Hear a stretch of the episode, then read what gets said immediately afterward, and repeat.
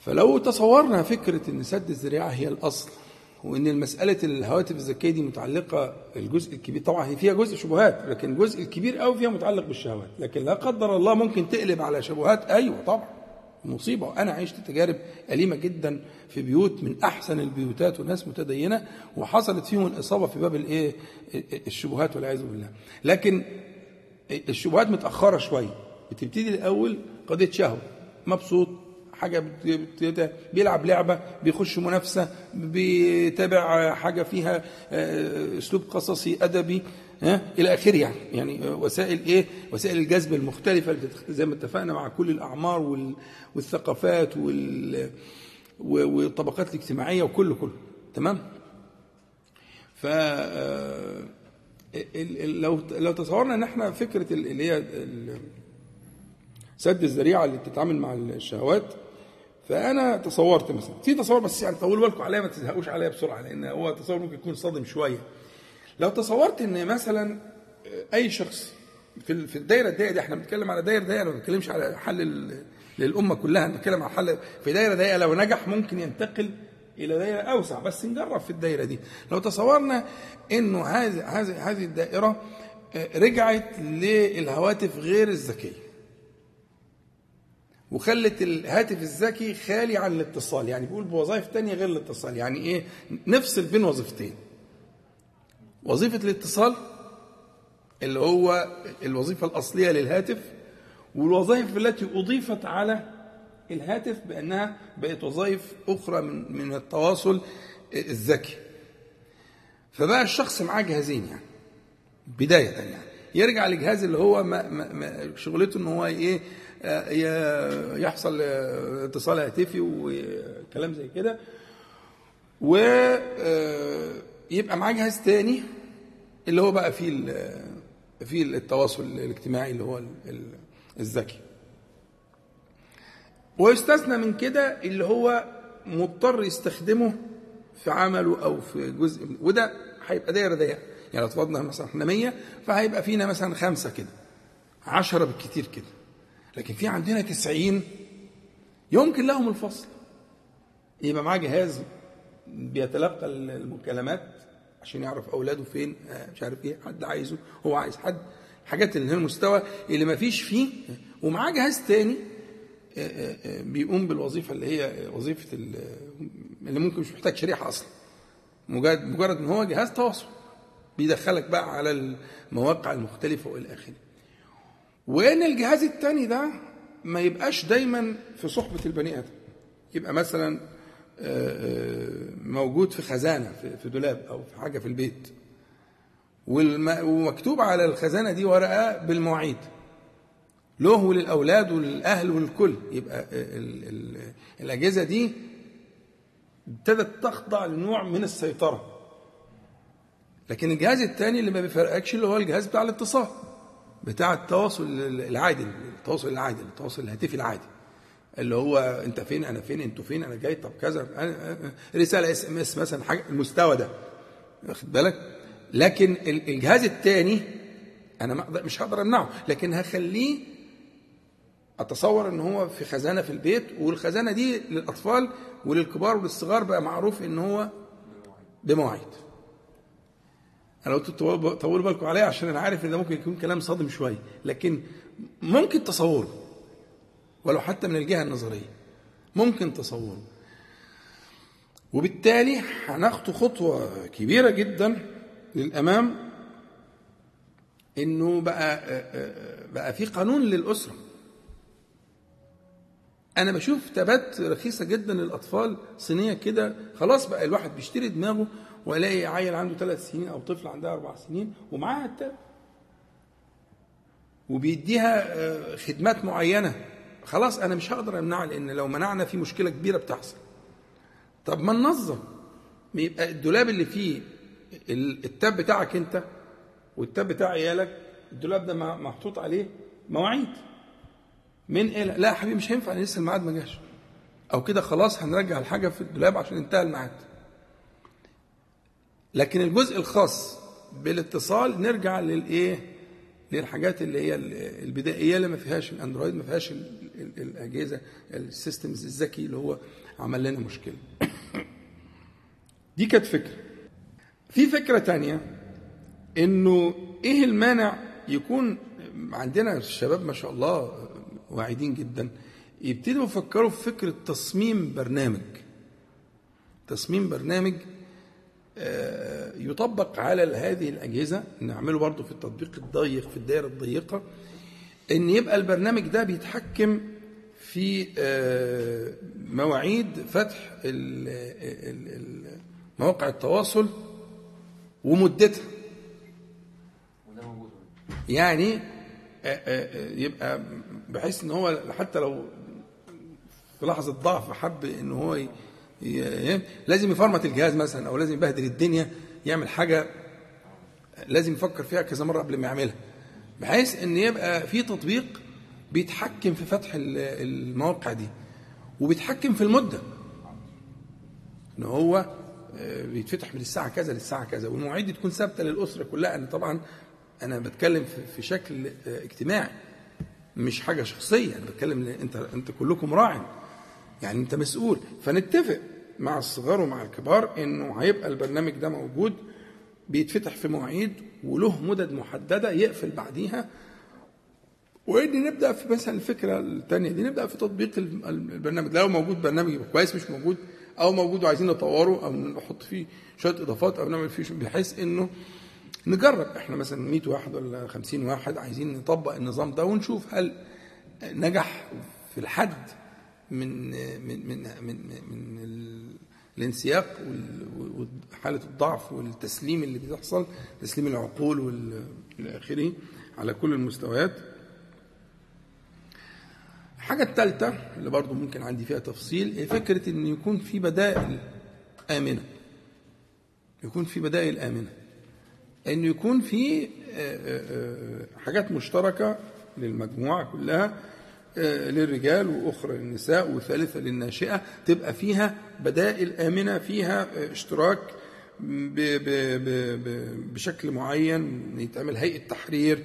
حتى لو ناس تتفرغ وتاخد راتب بشكل أو بآخر لعمل هذه البدائل الآمنة اللي بيحصل فيها من خلال مصافي من خلال مصافي من خلال فلترز يبقى الحاجة بتعدي بنعدي الحاجة اللي إحنا عايزينها حتى بما فيها الأخبار اليومية حتى بما فيها إلى آخره بحيث إن يبقى يبقى في مثلا نوع من المسابقات الاشتراكات الجوائز آه، آه، آه، فكرة اللي هي الفكرة الجميلة اللي كان قالها بعض الإخوة أحمد سليمان وغيره اللي هي فكرة إدارة جموع المتطوعين اللي موجودة في العالم كله. ناجحه نجاح مبهر إنه فكرة جموع المطوع الناس تتطوع في عمل أعمال ويبقى في إدارة الناس مش عارفة بعض لكن هو في إدارة من حيث مثلا بنجمع محاضرات أو آه، آه، ثقافات معينة بشكل معين يبقى لها إدارة يبقى في إدارة لاداره جموع المتطوعين إلى آخره يعني. أقصد فكرة العنوان العام وده عايز تفصيل فكرة البدائل الآمنة. ثلاث أفكار دول مطروحين نفكر فيهم. استعمال الهواتف غير الذكية إدخالها في الموضوع تاخد حيز. آه، الحاجة الثانية البرامج اللي هي بتحدد مواعيد ومدد. الحاجة الثالثة البدائل الآمنة. اتفضل يا عمرو هو يعني بالنسبة لل أو للجزء بتاع الأولاد أو الصغار معاهم تاب أو موبايلات لو أنا مشيت في الموضوع ده كتير وكان عامل لي مشكلة كبيرة يعني مع احد كتير من الطالب ان الابن مثلا أول ما بيتعلم يكتب فدخل على اليوتيوب كتب مثلا كرتون كونان مش عارف إيه. كوارث اليوتيوب إن لو لو الأب مش مثلا عامل أو حتى لو عامل أحيانا برضه بيطلع في نتائج البحث حاجات تانية متعلقة كلها بتبقى خارجة وفيها إباحية وفيها بلاوي يعني. اكتشف الأب إن الابن دخل فتح وبقى بيفتح بفترات طويلة وابتدى ينجرف كمان ان يفتح البتاع دي وهو عارف إن اللي بيفتحه ده مش عايز حد يشوفه. بيفتحه لوحده وكوارث من دي. بالصدفة الأب دخل كان هو مسك الميل بتاعه على الموبايل ده فبقى هو كل ما يجي يفتح اليوتيوب يطلع له recommended أول حاجة اللي كانت لسه مفتوحة. إن هو بيشوفك أنت تبع أنهي category وبيبتدي يقول لك ده اتفرج عليه. ابتدى يبحث في الموضوع لقى إن لأ ده الموبايل التاني اللي connected على ده مش عارف إيه بيفتح إيه. كويس. طبعا كانت كارثة كبيرة في البيت ومش عارف يعمل إيه مع ابنه وهو انه عنده حوالي سبع سنين ولا خمس سنين. فدي كانت كارثة ثانية ابتدى يفكر في إيه؟ إن إحنا قلنا طب نجيبها من على المستوى لو إن هو في البيت هو جايب له خط ما فيش فيه data. ما فيش فيه يعني إنترنت. طب يعمل لي مستوى مستوى الراوتر اللي في البيت؟ إن إحنا نروح نشتري مثلا حاجة معينة تروح تقول كل ال IPs دي أو ال range ده ما تتفتحش لفترات معينة. بس برضه بيبقى ليها back door يعني ممكن يحصل حاجة فتشتغل في لحظة من اللحظات تمام الموضوع يعني واسع جدا جدا يا دكتور. ومحل نقاش كبير نفس بقى في كلام قيس على ذلك كل الحاجات اللي ما هو في الإنترنت مهما تقفل لو مسك ال Play Store اللي هو بتاع Android وعايز ينزل لعبة وبي search على اسم لعبه كتبها بالغلط. يطلع له برضه نتائج بحث كلها متعلقة. بما هو فيه من الحاجات اللي تخليه نعم. يبقى منتبه ليها بشكل مختلف نعم. فده التصرف فيه إزاي؟ ما هو أنت كده أنت رجعتنا للنقطة اللي إحنا قلناها قبل ما حضرتك توصل. إحنا أول حاجة بدأنا فيها مع السادة اللي حضروا اللي هي آه، التصور لحجم وخطر المشكلة. أنت اللي أنت بتقوله ده يقع تحت هذا العنوان. التصور إحنا الحمد لله اتفقنا إنه قلت لكم أنا النذير العريان. جبت من الآخر. أنا النذير العريان. اللي انت بتقوله ده أنا عندي قصص اشد منه واخطر منه. باعتبار ان أنا شخصية عامة والناس بتسألني وبتجيني حاجات يعني اقسم بالله لو قلتها ممكن لا تصدق. يعني قد لا يصدقها العقل يعني. من الايه؟ من من الهول والمبالغات. فايه كل ده هيخش في تحت عنوان اللي هو إيه؟ آه تحت عنوان تصور حجم وخطر المشكلة. طيب اللي انت ات- اتكلمت فيه اللي هي فكرة وسائل المنع ال- ال- أو الضبط تخش في الحساب. إحنا عايزين نفكر في في في مشروعات عملية قابلة للتطبيق آه، تبقى حقل تجاربها المجموعة دي. نجرب نشوف. ما يمكن ربنا سبحانه وتعالى يهدينا لحاجة آه، تنجح فنعممها للخلق. نعممها للناس ون ويستفيدوا بيها وتبقى يعني الدال على الخير كفاعله. مثلا يعني. اتفضل لاحظت في الثلاث بيانات اللي حضرتك قلتهم ان كلهم بيعتمدوا على عوامل خارجيه خارجه خارج ايدينا يعني أو خارج انفسنا يعني مم.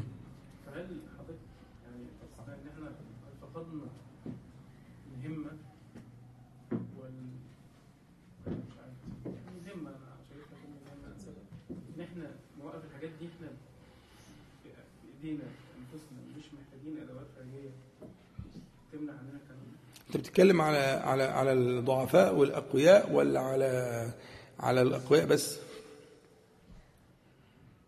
أنا بتكلم على الكل. أنا نازل نظرة للكل. يعني النساء والأطفال المفروض إن هم آه، آه، بنص الشارع هما الضعيفان. هما الضعيفان. فهذا الضعف ضعف بكل أشكاله. فالطفل ضعيف والمرأة ضعيفة. وكثير من الرجال ضعيف. وكثير منهم إيه؟ قوي. يعني مش يعني ينفع كثير وكثير. بنص القرآن. مش كده ولا إيه؟ تمام. فكثير من الرجال كذلك ضعيف. أنا معني بقضية الضعفاء. الضعفاء دول هم اللي همني الضعفاء دول بيمثلوا السواد. السواد. لكن أنا لما هحط مشروع للحل آه، يناسب أصحاب الهمم والأقوياء وكده يبقى أنا تجاهلت الإيه؟ ال- القسم الأكبر من الناس. ماذا تصنع مع أربع سنين وخمس سنين وسبع سنين؟ هتقول له الأخرة ومش عارف إيه والبتاع ومن ترك شيئا لله عوضه الله خير من الحديث الصحيح هتقول له الكلام ده؟ طيب يعني برضو كلام الباشمهندس ياسر يخش في آه، آه، تصور حجم وخطر المشكلة. إحنا عايزين نركز في موضوع الحلول وعايزين نكون واقعيين. في حلولنا نكون واقعيين بنراعي أحوال الناس آه، يعني واللي بي- بيبقى مشغول بجمع من الناس رأيي والإخوة اللي طلعوا معانا العمرة السنة اللي فاتت إن شاء الله نطلع كلنا سوا السنة دي إن شاء الله. اللي طلعوا معانا العمرة السنة اللي فاتت خدوا درس في الحتة دي قوي. إنه قلت لهم يا إخوانا نعم نعم في إن شاء الله في. اللي ماسك التسجيل المهندس كريم. آه، قلت لهم يا إخوانا ال- ال- ال- الجمع اللي بيتحرك لازم المسؤول عن الجمع ده يرتب حركة الجمع على أضعف من في هذا الجمع. مش يرتب على أعلى وأقوى وأنشط ما في الجمع لا. حركة الجموع غير حركة الأفراد. تحريك الجموع غير تحريك الأفراد. قيادة الجموع غير قيادة الأفراد. فأنت لما يكون معاك جمع أنت المفروض تبقى آه، يعني تضبط ال- ال- ال- الخطوة اللي هو أن يكون عارفين الحادي؟ عارفين حادي الإبل؟ ولا مش عارفين؟ عارفين ولا اشرحه حادي الإبل. الإبل لما بتمشي في مجموعات؟ بتحتاج واحد اسمه حادي. الحادي ده شغلته ان هو بيجعل ال- الواقع واقع خطوة الإبل بتتغير. تكون بطيئة تكون متوسطة تكون سريعة حسب الحاجة وحسب الجمع وحسب الأحمال وحسب الطريق إلى آخره. فالحادي ده بيقول بعض الأرجاز أو بيعمل بعض الإيقاعات اللي بتجعل خطوة الإبل تتحرك من البطيء للمتوسط للسريع حسب الحاجة اللي هي فالحادي ده هو اللي بيكون مقدر الإيه؟ أو واخد تعليمات بأنه آه، آه، آه، واخد بالك؟ اللي هو يعني آه، يقال له رفقا بالقوارير. يعني لا هدي ال- الخطوة شوية لأن إيه؟ آه، ربما تتكسر هذه القوارير.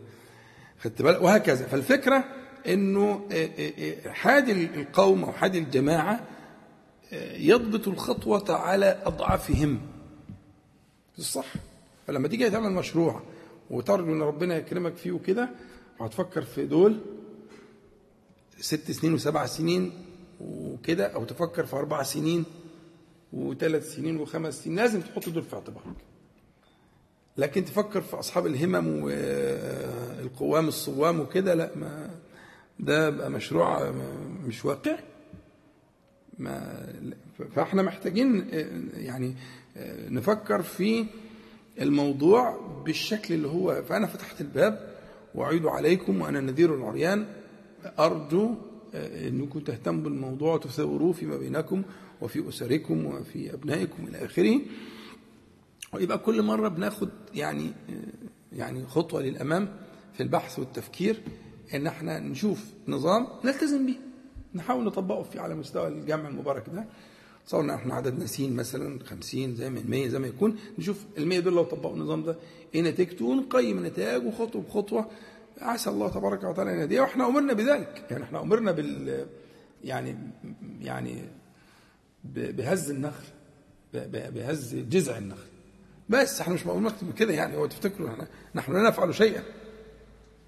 يعني الوسائل على الحقيقة أو الأسباب على الحقيقة هي وسائل لبلوغ الحقيقة لكن ليست هي الحقيقة. ليست هي الحقيقة. الأسباب اللي, ربنا جعلها لنا, لنا ارتفاقا ارتفاقا بعقولنا فجعلها لبلوغ الحقيقة لكن ليست هي الحقيقة أبدا أبدا إطلاقا يعني. إنما هي يعني ارتفاق.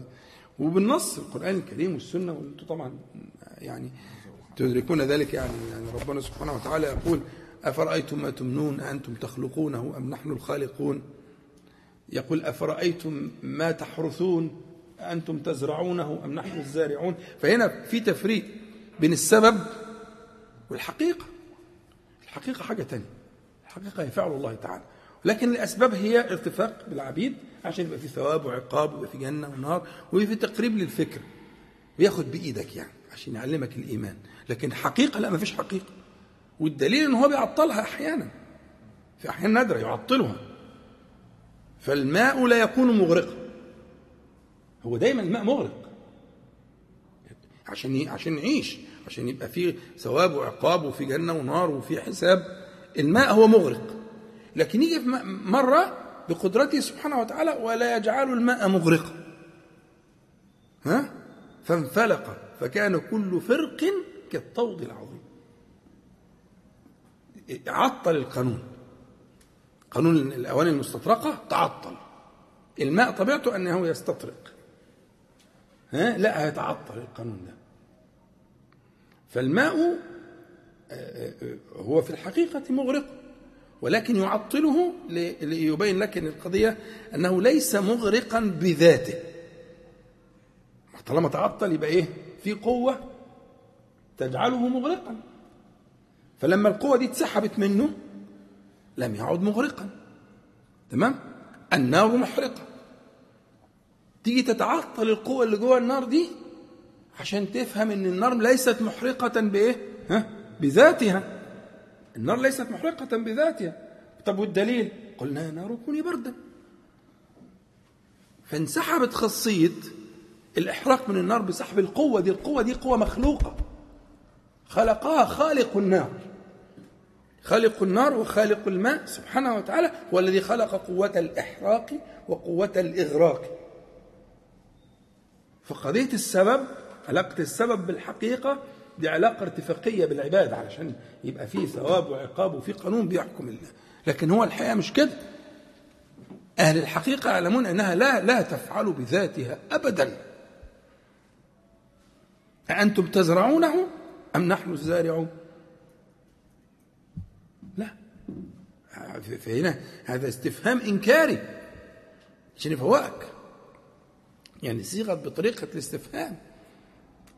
ما ما فانتبه إلى ذلك. فإحنا زي ما قلنا إن هيبقى موضوع في, في, في هذا الموضوع. إحنا كان الدرس اتقلب. أنا كان المفروض أبتدي الأول بالفعل وبعدين أتكلم عن الترك لكن لما قعدنا نت نتسلى شوية على ما الشباب بيحضروا فبدأنا بالترك فخلاص كده موضوع الترك خلص. مش هرجع له تاني إن شاء الله. إحنا بنتكلم إن عايز حضراتكم تجتهدوا وتفكروا إن شاء الله ربنا ما يحرمناش منكم ابدا ويبقى الأسبوع الجاي في أفكار في موضوع الإيه اللي أنا قلت بعض الأفكار اللي حصل مناقشة فيها عرضتها على حضراتكم ممكن ترجعوا للتسجيل كمان بحيث إنه إن شاء الله يبقى آه، في عندنا آه، يعني آه، الفكرة لل- للمرة الجاية إن شاء الله. نرجع بقى للإيه للفعل. أعوذ بالله من الشيطان الرجيم. بسم الله الرحمن الرحيم. إن الحمد لله نحمده ونستعينه ونستغفره ونعوذ بالله من شرور أنفسنا ومن سيئات أعمالنا. من يهده الله فلا مضل له ومن يضلل فلا هادي له. وأشهد أن لا إله إلا الله وحده لا شريك له وأشهد أن محمدا عبده ورسوله. اللهم صل على محمد وعلى آل محمد كما صليت على إبراهيم وعلى آل إبراهيم في العالمين إنك حميد مجيد. اللهم بارك على محمد وعلى آل محمد كما باركت على إبراهيم وعلى آل إبراهيم في العالمين إنك حميد مجيد. أما بعد فنحن في منهاج تلقي المهارات السلوكية التربوية وإن ده محضن تربوي وإن الغرض منه بنتفق على أعمال بنشت... بن... بنلتزم بيها وبنتبعها فإحنا قسمنا هذه الأعمال إلى آه، فرعين أو إلى نهرين كبيرين إلى نهر ال- ال- ال- الفعل ونهر الترك. وفي الفعل آه، تكلمنا عن آه، النداء وتكلمنا عن الطهارة ونتكلم الليلة إن شاء الله تعالى عن دبر الصلاة عن دبر الصلاة. آه، وفي الترك بدأنا باللي إحنا ذكرناه في من قليل اللي هو مسألة سراق النعم. سراق النعم. أو بدأنا بأول هؤلاء السراق وأخطرهم اللي هو الإيه؟ اللي هو أجهزة التواصل الذكية. وإن شاء الله المرة الجاية تجوني بأفكار. بالنسبة لل... ل- للثلاث أشياء في الفعل اللي إحنا اتكلمنا فيهم اتكلمنا عن النداء وقلنا النداء هنتفق فيما بيننا أن يكون أن يكون فصلا أن يكون فصلا قاطعا كالسكين الذي يقطع بما قبله. فالأذان يعني يعني الفصل. ويعني آه، آه، ما ذكرناه وقلت لك إن عنوانه هيكون آه، إنك أنت أن يحصل مواطأة مواطأة بين السمع واللسان وبين القلب. وذكرنا الكلام المذكور في آه، سورة المزمل هي أشد وطئا. وطئا يعني مواطأة بين السمع واللسان والفؤاد بين السمع واللسان والفؤاد. وتطرقنا لمسألة الإيه؟ أن تسمع نفسك في الذكر وخدت جدال وخدت مناقشة وخدت أظن أنها لا تزال في طور الإيه؟ العمل والمتابعة وإن شاء الله يكون فيها. واللي ما ما سمعش ممكن يرجع للتسجيل إن شاء الله. بالنسبة للطهارة اتفقنا أن الطهارة هيكون عنوانها فكرة التوسل بسوابق الإحسان إلى مزيد الإحسان. ده كان العنوان التوسل بسوابق الإحسان إلى مزيد الإحسان. فالله تبارك وتعالى أحسن أولا في أنه علمك طهارة الظاهر فأنت تتوسل بسوابق الإحسان إلى مزيد الإحسان إلى طهارة الإيه؟ الباطن. وقد حال بينك وبين الباطل وتكلمنا في الموضوع. الحاجة الثالثة هي اللي هي بتاعت الولاد إن شاء الله هي دبر الصلاة. صلوا على النبي عليه الصلاة والسلام. طبعا أنت ممكن تسألني تقول لي طب مش كنا نبتدي الصلاة من أولها؟ أنت جاي تبتدي الصلاة من آخرها؟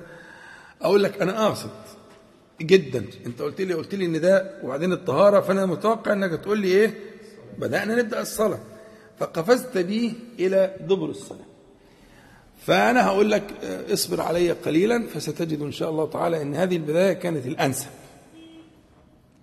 وسنعود إن شاء الله إلى أول الصلاة. لكن أنا آه، أحب لك الخير فأصطحبك إلى دبر الصلاة ونتفكر شوية في موضوع دبر الصلاة ونفهم ليه بدأنا به إن شاء الله. آه، اولا بداية طبعا دبر الصلاة ده جاي في احاديث كتير. النبي عليه الصلاة والسلام قال دبر الصلاة كذا يعني اللفظ دبر الصلاة ده لفظ لفظ من ألفاظ الوحي من من كلام النبي عليه الصلاة والسلام هو الذي اختاره. تمام؟ ف آه، آه، لكن دبر آه، دبر الشيء عموما دبر الشيء عموما هو جزء منه وليس ولك ولا لا- ليس جزءا منه. رأيكم إيه؟ دبر الشيء. يعني دبر الدابة مثلا أو دبر الإنسان. جزء منه ولا ليس جزءا منه؟ جزء منه. لكن النبي عليه الصلاة والسلام لما قال دبر الصلاة كان يعني جزء الصلاة ولا بعد انتهاء الصلاة؟ بعد انتهاء الصلاة. يعني كل الأحاديث اللي جاية في دبر الصلوات على خلاف طبعا ابن تيميه والناس اللي بعدوا شوية لكن جماهير أهل العلم بيقولوا إن دبر الصلاة هو ما بعد الصلاة. لكن ليه النبي عليه الصلاة والسلام يسمي اللي بعد الصلاة كأنه جزء من الصلاة؟ ما هو قال دبر الصلاة. ودبر الشيء دبر الشيء جزء منه. خلاص؟ فسمى اللي هيحصل اللي إحنا هنتكلم عليه الليلة دي إن شاء الله سماه أنه إيه؟ جزء من الصلاة. فهو جزء منه. فسماه دبر. فتسميته دي أول تنبيه لنا أول تنبيه في تسمية دبر الصلاة أنها جزء من الصلاة. ولم يقل إيه؟ من قال بعد الصلاة كذا. ما قالش كده. مع ان هو المعنى كده. مش كده؟ المعنى كده. من من قعد بعد الصلاة يا من قعد لا ال- ال- الأحاديث كلها جاية في دبر الصلاة وهو المقصود بعد الصلاة. فعبر عليه الصلاة والسلام. عن دبر الصلاة؟ عن بعد الصلاة بدبر الصلاة. عبر عن ما بعد الصلاة فهو إشارة إلى أنه جزء منها. جزء لا يتجزأ. التعبير بالجزئية دي مهم جدا لأنه بيدينا دلالة عناية الشارع بهذه الوظيفة. هذه الوظيفة مهمة جدا. يشبهها إلى حد قريب برضو عشان الشيء بالشيء يذكر برضو يعني نوع من الثقافة الجميلة إنه تسميته آه، آه، بذنب الشيء. عارفين ذنب الشيء؟ إيه الذنب؟ إذا أيوه الذنب هو ده هو أصل الذال والدال يخلف بعضها بعضا في الفصيح يعني. فالذنب هو الذيل هو الديل الديل يعني. حلو قوي هو ذنب الشيء جزء منه ولا ليس جزءا منه؟ جزء منه. لكن ال- ال- الشارع سمى نوع من أنواع المعاصي ذنوبا. مع أنها تركت. يعني واحد فعل شيئا خلاص انقضى وقته وزمانه وفعله. لكن سماه ذنبا ليه؟ كأنه يتبع صاحبه كما يتبع الذنب الحيوان أو الشيء. لازق فيه. فسماه ذنب. فعايز ينبهك يقول لك خلي بالك. ها؟ خلي بالك. هو لسه لازق فيك. كما يلتصق الذنب بصاحبه. ولذلك إحنا بنقول الاستغفار الاستغفار معناه إيه؟ تقول آه اغفر. قلنا المغفرة فيها معنيين. فيها مع... غير التكفير. ها؟ اغفر لنا ذنوبنا وكفر عنا سيئاتنا. في القرآن. دول مختلفين مش حاجة واحدة. التكفير ستر. منه الكفر وكفر. التكفير ستر بس. لكن المغفرة حاجتين. ستر ووقاية. زي المغفر كده اللي بيكون على الرأس المقاتل. بيعمل إيه في رأس المقاتل؟ يستره؟ نعم يستره. بس بيعمل حاجة مع الستر. ها؟ يقين. فالمغفرة مغفرة الذنب. لأنه قال إيه؟ اغفر لنا ها ذنوبنا. وكفر عنا ها؟ سيئات. فالسيئة محتاجة التكفير. الستر. لكن الذنب بقى اللي إحنا لسه متكلمين عليه اللي هو ها رابط فيك. محتاج حاجتين. محتاج ستر ووقاية. وقاية إيه؟ وقاية من أثر. لأنه لازم. لازم. لا تزال آثاره تتبعك. فاحتجت فيه إلى أمرين. إلى أمرين. اللي هو إيه؟ أولا الستر الوقاية التغطية الستر والوقاية من أثره. فلا يبقى أثره اللي هو أثر الذنب اللي هو التابع الملحق بك. بالمناسبة بقى الحاجة الثالثة اللي هو العفو. هم ثلاث رتب عشان تعرفهم لما تدعي ربنا سبحانه وتعالى. أول حاجة التكفير تاني حاجة المغفرة أعلاهم بقى وأخطرهم الإيه؟ العفو. العفو. فلما سألت النبي عليه الصلاة والسلام المؤمنين عائشة رضي الله عنها أنها إذا وافقت ليلة القدر ماذا تقول؟ قال قولي اللهم إنك عفو تحب العفو فاعف عني. بس. ليه بقى؟ العفو هي المرتبة الأعلى. لأن العفو محو إزالة إحنا بنتكلم هناك في إيه؟ ستر. في التكفير ستر. وفي الغفران ستر ووقاية. لكن العفو ها كأنه ما كان. إزالة عفت الديار. يعني ما عادش لها أثر. الحتة دي كان فيها بس ما عادش لها أثر. خلاص؟ وفي تفصيل أكتر من كده بس المقام ما يتسعش. لكن عشان بالم... بالم... يبقى إحنا بنتكلم على قصة إن دبر الصلاة عبر عما بعد الصلاة بالدبر للتنبيه على أنه كأنه الجزء منها.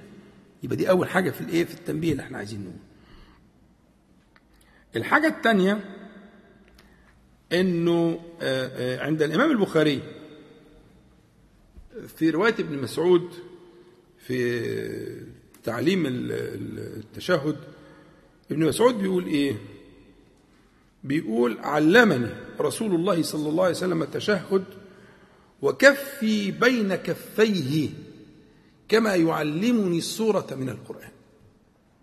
يبقى هنا هنبتدي ناخد بالنا إن كان في عناية خاصة من حضرة النبي عليه الصلاة والسلام في البلاغ والبيان والتعليم للجزئية دي من الصلاة. الجزئية دي لها خصوصية تسلم ايدنا حضرتك ربنا يحفظك. الجزئية دي فيها خصوصية عشان كده أنا قدمتها وقلت لك أنت يعني ما تستعجلش عليها وتقول لي ما بدأناش من أول الصلاة ليه. هتفهم إن شاء الله معايا وهتنفع وهتقتنع إن شاء الله بإنه فعلا هي البدايه الصحيحة. لحضراتكم طبعا أنا مش بتكلم مبتدئين. حضراتكم مهم جدا تعتنوا بدي وده عشان نطلع بالنهار الليلة دي إن شاء الله بحاجة هنعملها نتفق عليها. فهو ابن مسعود بيقول علمني رسول الله صلى الله عليه وسلم التشهد وكفي بين كفيه. كما يعلمني السورة من القرآن يعني بنفس الدقة والألفاظ والحروف والقرب والتواصل التواصل البدني وكفي بين شوف يعني حنان النبي عليه الصلاة والسلام وطريقته في التعليم وكفي بين كفي والحكايه دي أنا قلت لكم انتبهوا لها نبهتكم أكثر من الحديث سعيد بن المعلى في في سورة الفاتحة فضل الفاتحة لو علمنك وأخذ بيدي إلى آخره. إنه كان النبي عليه الصلاه والسلام بيبث هذه المشاعر لأصحابه بشكل جميل جدا وشكل له تأثير كبير جدا في التواصل بين الأخوة وبين الدعاء والمدعوين وإلى آخره. له تأثير. فالحديث ده في البخاري وفيه زيادة عند الطحاوي ولقننيه كلمة كلمة. يعني شوف العناية زي القرآن. يبقى الحاجة اللي بتوصل القرآن كان زي ما فاكرين لما قلت لكم نفس الكلام في حديث الاستخارة. حديث الاستخارة في نفس المعنى. كان في حرص شديد جدا على التلقين كلمة كلمة. في حاجات كان بيسمح فيها النبي عليه الصلاة والسلام بشيء من التوسع. بالمعنى بالقريب إلى آخره لكن في حاجات لا يسمح فيها في حاجات فيها تدقيق وتلقين وكلمة كلمة وكفي بين كفيه كما يعلمني السورة من القرآن. كل الكلام ده ليه؟ أنا عايز أقول لك تفهم خطر اللي إحنا بنتكلم فيه. الجزء الأخير ده خطره بالغ. الحاجة الثالثة في المقدمات في مسألة دبر الصلاة إن الإمام النووي قال في الحديث في كتاب الأذكار في الحديث في الدعاء بعد التشهد ثم يخير أو يخير من الدعاء أعجبه إليه فيدعو قال النووي يستحب تطويله. دي مسألة مهمة جدا. والإمام النووي كررها أكثر من مرة في كتير من كتبه إن تطويل هذا الركن مستحب. من ساعة الجلوس لغاية ما بعد الصلاة هذا الركن أو لغاية التسليم وما بعده هذا الجزء من الصلاة يستحب تطويله. وأنه نص على كده في الأذكار وفي غيره. ونقل عن أبي الطيب الطبري وهو أحد أصحاب الوجوه في المذهب الشافعي كلام في منتهى الأهمية. بيقول إذا سلم الإمام فالمأموم بالخيار. إن شاء سلم في الحال وإن شاء استدام الجلوس للدعاء وأطال ما شاء الله. والله أعلم.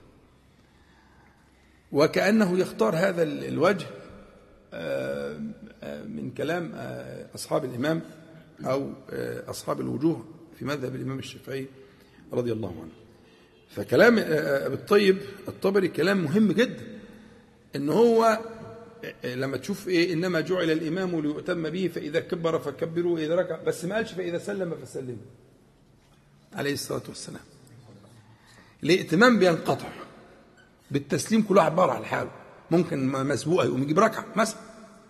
واخد بالك؟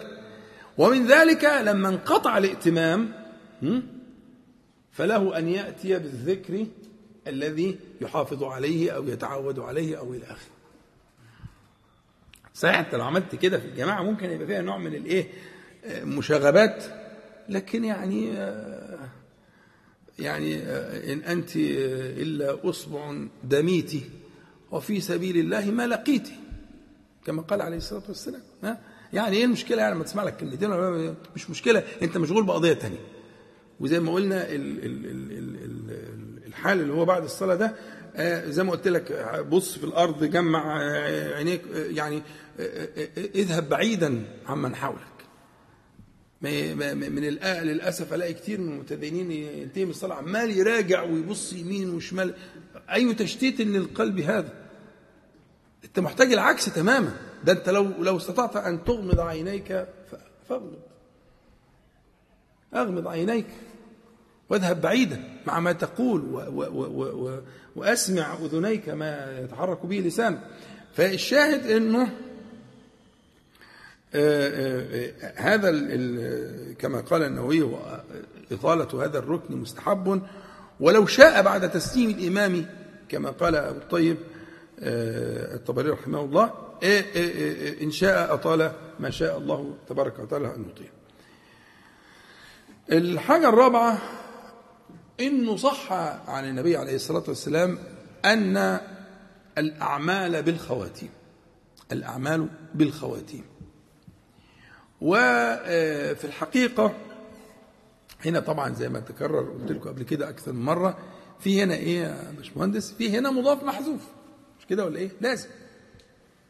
إيه اللي في الأعمال بالخواتيم؟ تقدير الكلام إيه؟ ها؟ قبول الأعمال بالخواتيم تمشي. درجة الأعمال بالخواتيم برضو تمشي. يبقى إذا أنت لما تحط المضاف هنا هيبان لك الموضوع. وعندنا الأحاديث كتير جدا إن الرجل لا يعمل بعمل إلى آخر الأحاديث المعنى مهم جدا. فحقق النبي عليه الصلاة والسلام هذا المعنى عندنا إن قضية الخواتيم قضية أصيلة في كل الأعمال وأنت في ختام أهم الأعمال على الإطلاق.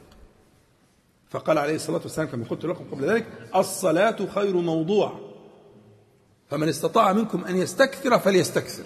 فخير أعمالنا هي الصلاة. فأنت في خواتيم أو في ختام خير العمل. على الإطلاق. بالنص. فإذا أحسنت ربما ربما تنال ما لم تنل فيها. ربما تنال ما لم تنل في هذه الإيه؟ الصلاة. آه، وهذا يفتح باب أمل. يعني أنا عايز إن شاء الله هنقول تفاصيل أكثر شعورك بمحاولة الاستدراك. يعني إيه حكمة ربنا إن أغلب صلوات ال- ال- المؤمنين والمتدينين والصالحين أغلبها توهان؟ ولا أنا غلطان؟ أغلبها سرحان. أغلبها غفلات. إيه حكمة ربنا في كده؟ أنا شايف إن برضو في وجه حسن في الموضوع ده. يعني هذه ال- ال- ال- الغفلات التي تعتري الصلاة ربما فيها وجه حسن. ان يخلي آخر الصلاة مفعوم بشعور الندم والتوبة ومحاولة الاستدراك. ويمكن دي حكمة ربنا سبحانه وتعالى إن من السنة إطالة الركن ده. إن الإنسان ولذلك حتى لما بيقولوا ال- الت- التشهد الأوسط آه، آه، خفيف هو خفة نسبية.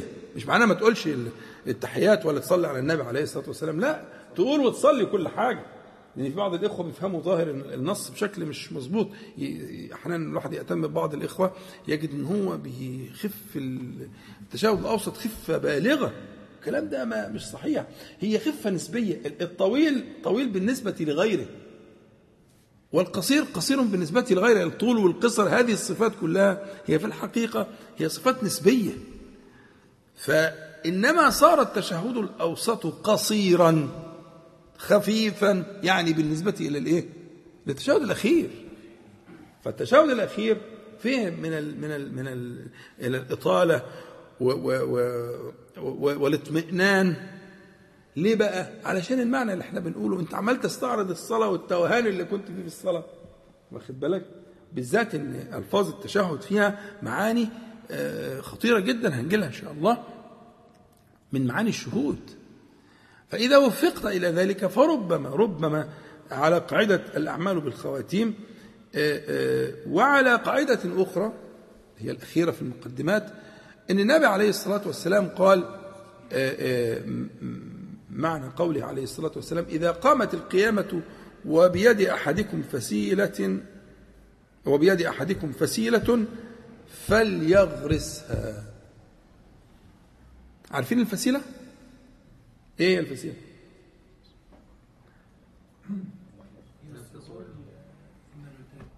مش النباتات كلها. نبات واحد. النخل.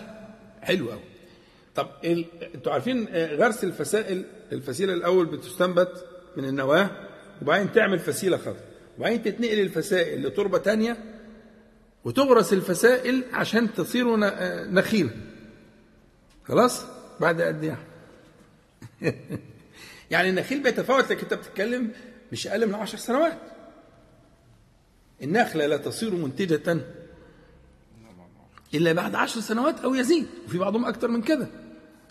طب ده القيامة بتقوم فاختار النبي عليه الصلاة والسلام شيئا لا يثمره ولا ينبته إلا بعد سنين في الحديث ده ليه؟ عشان إيه؟ عشان أنت القضية ربنا سبحانه وتعالى أراد أن, أن, أن ينبت ال... إنما أمره إذا أراد شيئا يقول له كن. كاف ونون مسألة مش كده.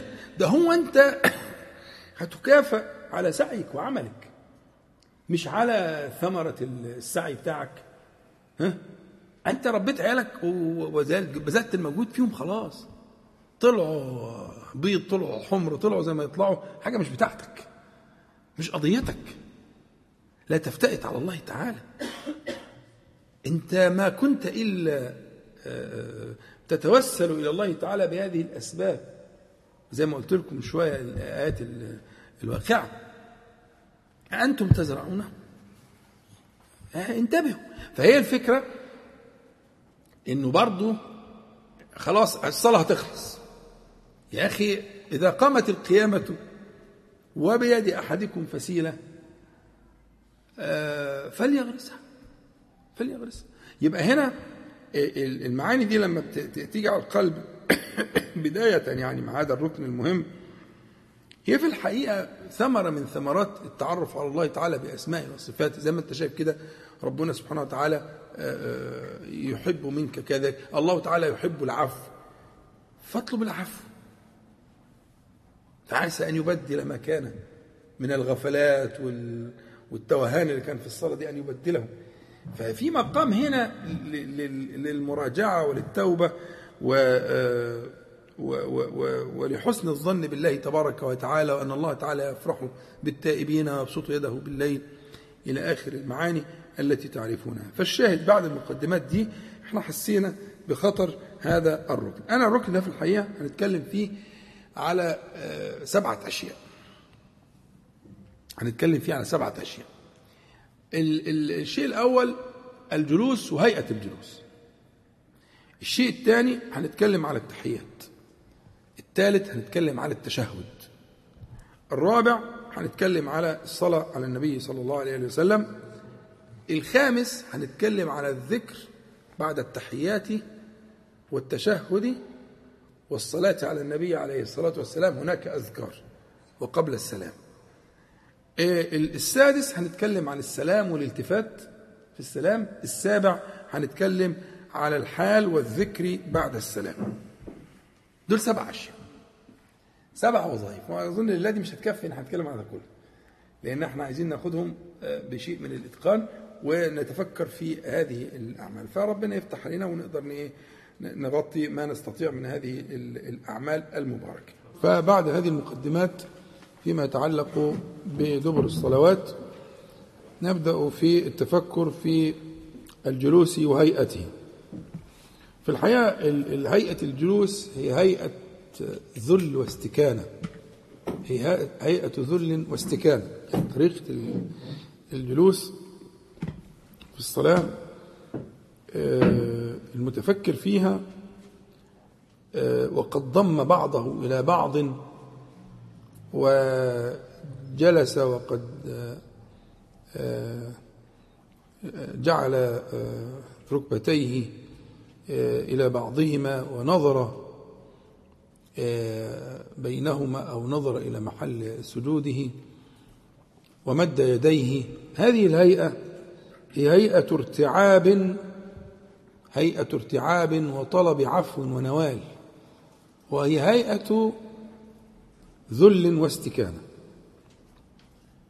هيئة ذل واستكانة وهيئة ارتعاب اللي ضمم نفسه على بعض كده ضمم نفسه على بعض. وجالس هذا هذا الجلوس ال- المستكين الذليل. وإنما جاء هذا الجلوس في الحقيقة بعدما أظهر الذل والخضوع بالركوع والسجود والقيام ها فأذن له سيده بالجلوس فجلس جلسة الذليل المسكين. يعني هذه الهيئة هي كجلوس العبيد بين يدي سيدهم.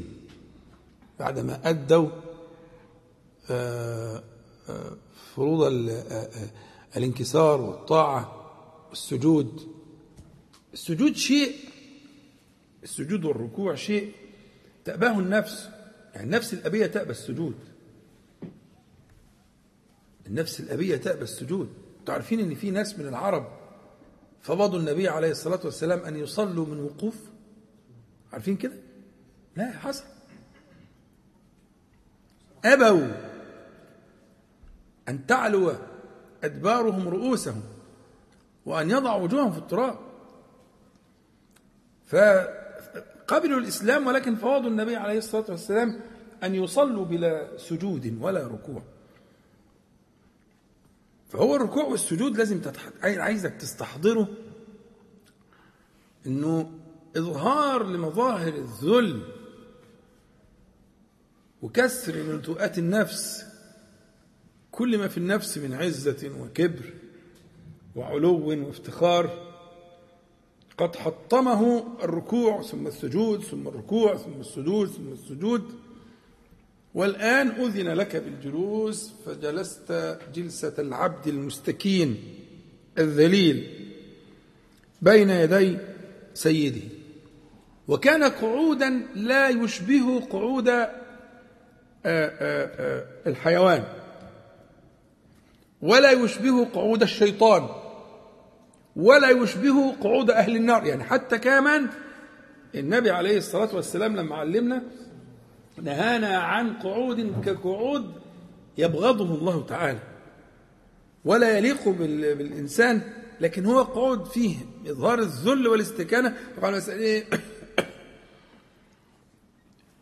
أنه نهى عليه الصلاة والسلام عن إقعاء كإقعاء الكلب في الصلاة. يعني أن يجلس وقد ألصق إليتيه بالأرض ورفع آه، آه، زي قعدة الكلب كده من إيه؟ ها؟ إقعاء الكلب مشهور ومعروف واخد بالك؟ فنهينا. لكن يجلس جلسة العبد الذليل المنكسر المستكين المرتعب بما يقضى له في هذه الصلاة فيما صنع. أيكون ممن تلف وتضرب ويضرب بها وجهه أم أن تكون ممن تزف إلى السماء وتقبل ليت شعري من المقبول فنهنيه ومن المردود فنعزيه.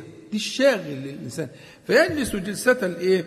الذليل المستكين المرتعب طالب العفو الذليل. بعد ما قدم من هذه الفروض كجلوس العبيد بين يدي سيدهم. يبقى بداية هيئة الجلوس لها دلالة زي كل هيئات الصلاة. ما نيجي بقى إن شاء الله نبدأ الصلاة من الأول. هنلاقي إن كل هيئة من هيئات الصلاة لها دلالة. ليه؟ ليه اشتراط إن الهيئات دي تكون بالشكل ده؟ ليه يكون في استقبال للقبلة ولازم يكون في قيام ويكون في ركوع بالشكل الفلاني وسجود إلى آخره؟ كل هيئة من هذه الهيئات لها دلالة ولها آه، معنى باطن فيها.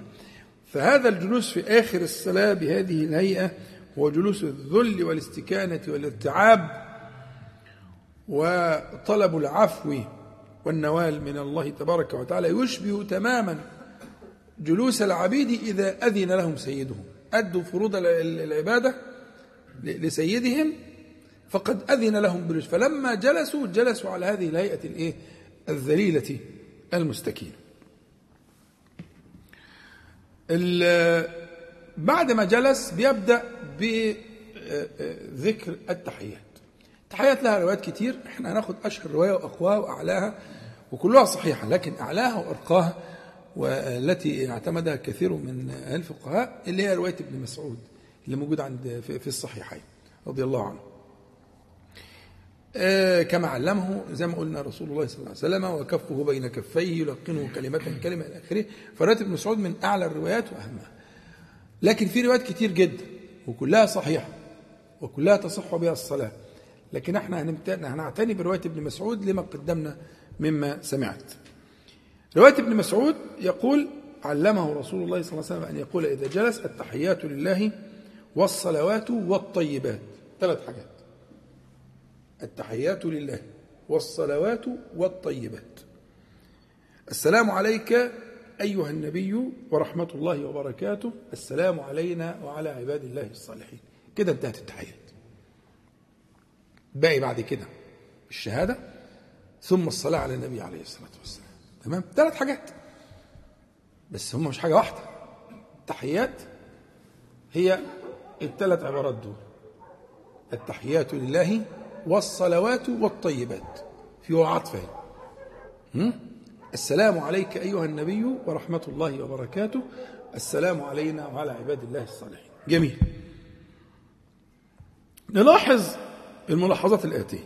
أول حاجة إن لفظ التحيات والصلوات والطيبات وفي بعض الروايات فيها المباركات وفيها الزكيات وفي ألفاظ تانية. بس كل الألفاظ اللي جت في كل الروايات نلاحظ أن كلها أولا آه، معرفة بأل وأن كلها بالجمع بصيغة الجمع وكلها بصيغة الخبر. يعني ليست بصيغة إيه؟ أحيي لكن التحيات. ها؟ بصيغة الخبر. يبقى كل الروايات على اختلاف الروايات في التحيات كلها جاءت بصيغة الخبر. دي أول حاجة. كلها جاءت بصيغة صيغة الجمع. كلها جاءت معرفة بأل. فماذا تقصد أنت أيها الذاكر بهذا الكلام؟ للأسف للأسف هذا يعني مش عايز أقول قليل ربما يكون نادر من يعتني بمعاني هذه الألفاظ. أو تعلمها وقت ما تعلمها وخلص لا إحنا بندور دلوقتي على المعاني الباطنة اللي ربنا سبحانه وتعالى أودعها في هذه الإيه في هذه الكلمات المباركات. أول حاجة إنها كلها جت بصيغة الخبر وليس الإنشاء؟ الفرق بين صيغة الخبر والإنشاء فرق مهم جدا وده شائع في القرآن الكريم وفي السنة المطهرة وفي كلام العرب إلى آخره. إيه الفرق بين الخبر والإنشاء؟ يعني هو الفرق بين قوله تعالى والوالدات يرضعن أولادهن حولين كاملين لمن أراد أن يتم الرضاعة ده بيسموه خبر يرضعن لكن هو معناه مش خبر. ده هو معناه إنشاء. يعني يا, أيت يا أيتها الوالدات أرضعن معنى كده. الله تعالى يأمر المرأة المطلقة أن ترضع الوليد. ما تعاقبوش بقى أن هو طلقها فتقوم تعاقبه في ابنه فتمتنع عن إرضاعه. لا. ده الله تعالى يأمرها أن ترضعه حولين كاملين. لكن جت هنا الصيغة جت بصيغة الإيه؟ ها؟ صيغة الخبر مش بصيغة الإنشاء الإنشاء يعني الأمر. الأمر أو النهي أو ده اسمه الإنشاء. الطلب الاستفهام إنشاء. لكن الخبر خبر. يحتمل التصديق والتكذيب لذاته. ده الخبر. يبقى هنا جت بصيغة الخبر ليه؟ أهل العلم بيقولوا أن الخبر أمضى من الإنشاء أوقع من الإنشاء. إزاي؟ إن اللي بيخالف الخبر بيخالف حاجتين. بيخالف الفطرة وما استقر وبيخالف الأمر الذي جاء به معنى الخبر. فالتي تمتنع عن إرضاع الوليد إنما تخالف الفطرة التي فطر الله تعالى عليها النساء. فيقال لها إنما فعلت ذلك وقد خالفت الفطرة. العند حملك على الإيه؟ على هذه الجناية والانتقام عن طريق الولد. ثم أنت خالفت أمر الشارع. فأهل العلم بيقولوا إن الإتيان بالخبر أوقع. إذا كان بمعنى الإنشاء طبعا أوقع من الإتيان بالإنشاء. ناس يبقى النصوص اللي جات كلها بمعنى الخبر كلها هي في الحقيقة أمضى وأوقع في إيقاع معنى الأمر من الإنشاء. فأنت لما بتيجي بتقول التحيات هي أوقع وأمضى من معنى أحيي. فكأن الأمر حاصل على الحقيقة منك ومن غيرك ومن الكل ومن الخلق جميعا ومن كل الكون كله. الكون كله على ذلك فهو إيقاع للمعنى أمضى وأوقع من الإيه ولذلك كل الروايات بلا استثناء على كثرة الروايات التي جاءت كلها جاءت على معنى الخبر وليس فيها إنشاء واحد. فكلها كأن الأمر قد استقر. أن كل ذلك هنشرحه إن شاء الله هنشرح الألفاظ دي كلها إيه معانيها يعني؟ أو هنشرح رواية ابن مسعود اللي تهمنا. التحيات والصلوات والطيبات. هنقول كل واحدة من دول معناها إيه؟ فكل ذلك على ما سيأتي من شرحه إن شاء الله تعالى هو ثابت مستحق لله تعالى. تمام؟ يبقى دي أول حاجة. ودخول الألف واللام وصيغة الجمع بيفيد معنى العموم والاستغراق. فكل ألوان التحية وكل ألوان الصلاة وكل ألوان الطيب إنما هو لله تبارك وتعالى واللام هنا معناها لام الاختصاص.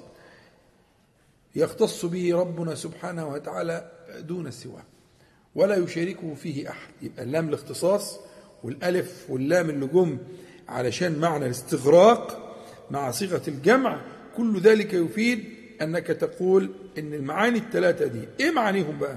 طبعا في خلاف كتير وهو اتفاق واقتراب وافتراق لكن أنا أجمع أجمع ما قيل على كلام المحققين من أهل العلم. أجمع ما قيل إن هي الثلاث كلمات دول هم أوصاف للعبادات. التحيات وصف للعبادات القولية والصلوات وصف للعبادات البدنية والطيبات وصف للعبادات المالية. يعني كأنك عايز تقول تقول العبادات التي هي جنس التحيات هي العبادات الإيه؟ القولية. العبادات التي هي جنس الصلوات اللي هي العبادات البدنية. العبادات اللي هي الطيبات إن الله طيب لا يقبل إلا طيبا اللي هي جنس العبادات المالية. فكل ما كان من النفقة زي مثلا الحج مشتمل على الثلاث أنواع. والصلاة مشتملة على الثلاث أنواع كذلك. لأن الصلاة وقت والوقت مال خدت بالك؟ ها؟ فالعبادات العظيمة التي اشتملت على فأنت تقول إيه؟ كل ذلك على الكمال والاستغراق هو لله تبارك وتعالى لا يشاركه فيه أحد. يبقى ده إعلان بأن ذلك واقع. إني أجعل ذلك لك. لا شريك لك. أجعل عبادة الظاهر والباطن أجعل عبادة القول والفعل والمال كلها لك. وفي معاني تانية قيلت لكن ده من أجمع أو هو أجمع في في تقديري أنه أجمع ما قيل في معنى التحيات بالألفاظ الإيه؟ الثلاثة المذكورة.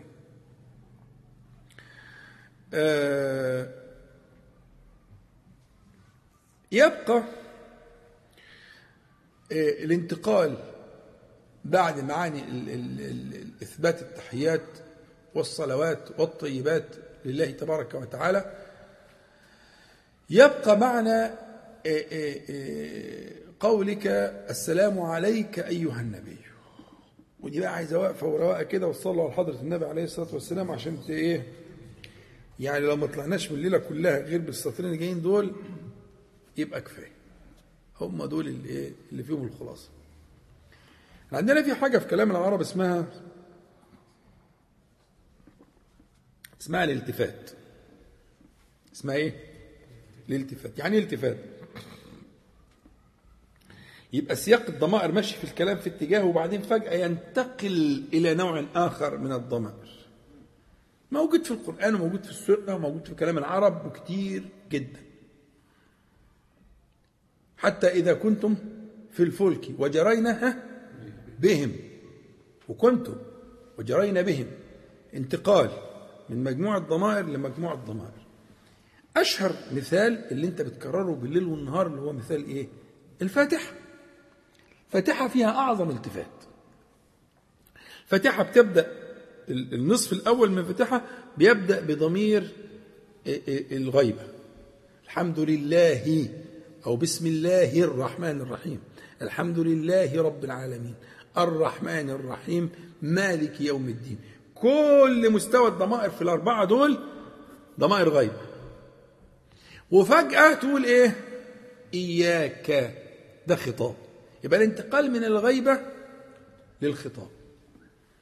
وده أخطر ما في الموضوع.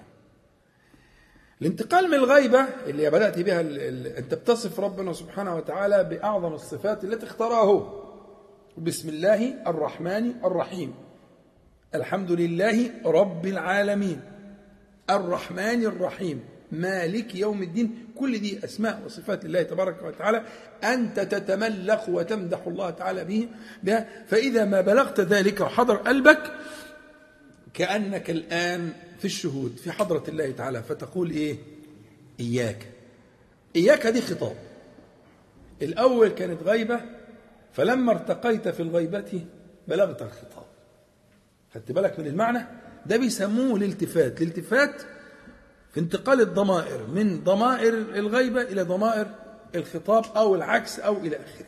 يبقى الانتقال من ضمير إلى ضمير يفيد انتقال من حال لحال. أنت كنت بتتكلم كأنه تحكي عن الغائب ثم الآن انتقلت إلى أن تخاطب ما كنت تحكي عنه. فقل هو الرحمن هو الرحيم هو الله الذي لا إله إلا هو الملك القدوس. دي كلها ضمائر غيبة كأنك بتحكي. ثم إذا ما حضر قلبك فكأنك بلغت بهذا الترقي أنك تقول إياك ولا تقول كا إلا للمخاطب. فأنت استحضرت هذه الحضرة الشريفة المنيفة وأنك تخاطب الله تبارك وتعالى فتقول تبارك وتعالى فتقول إياك. إياك نعبد. وتسأله بعد ذلك اهدنا إلى إلى آخر السورة انتقل من الإيه؟ من الغيبة إلى الخطاب فكذلك هنا هو انتقال من التحيات لله والصلوات والطيبات السلام عليك. انتقل الكلام من المديح لله تبارك وتعالى والاعتراف بأن الله تبارك وتعالى مستحق لكل ألوان العبودية بكل أشكالها التحيات عبودية والصلوات عبودية والطيبات عبودية كما شرحت لك. ثم تنتقل إلى خطاب النبي عليه الصلاة والسلام. هنا بقى النكتة اللي في الموضوع. الطيبي في كلام كتير بس من أجمل حقيقة من أجمل ما قيل في هذا المقام هو كلام الطيبي رحمه الله تعالى. بيقول إيه؟ بيقول إن المصلين لما استفتحوا باب الملكوت بالتحيات أذن لهم بالدخول في حريم الحي الذي لا يموت فقرت أعينهم. العبارة دي فيها كلمة عايز أوضحها. إن المصلين لما استفتحوا باب الملكوت بالتحيات. الملكوت هو مبالغة في الملك. الم- الملكوت مبالغة في الملك. الملك والملكوت جم في القرآن الاثنين جم في القرآن. بس الملكوت هي صيغة ال- صيغة الفعالوت دي دي صيغة من صيغ المبالغة. درجة عليا متقدمة من المبالغة وموجودة في القرآن وفي السنة وفي كلام العرب وكذلك نري ها إبراهيم ها ملكوت السماوات والأرض ها وليكون من الموقنين. هذه ال- ال- الترقي الإيماني اللي حصل لإبراهيم عليه السلام كان بأن أراه الله تعالى ملكوت السماوات. الملكوت غير الملك أوسع وأشمل وأكبر وتقول أنت في الصلاة وذي الملكوت والجبروت والعظمة وكذلك الجبروت. فالملكوت والجبروت هي صيغ من صيغ المبالغة ال- ال- ال- التوسع الذي ليس بعده سعة في هذه الايه في هذه الألفاظ. فهذا لفظ يدل على آه، بلوغ يعني الم- ال- ال- ال- المنتهى في هذا في رؤية هذا في الاطلاع على هذا ال- ال- ال- الملك. لله تبارك وتعالى. فالطبي بيقول إن المصلين لما استفتحوا باب الملكوت بالتحيات أذن لهم. لما حيوا ربهم بالثلاث كلمات اللي قلناهم أذن لهم بالدخول في حريم الحي الذي لا يموت. فقرت أعينهم بالمناجاة.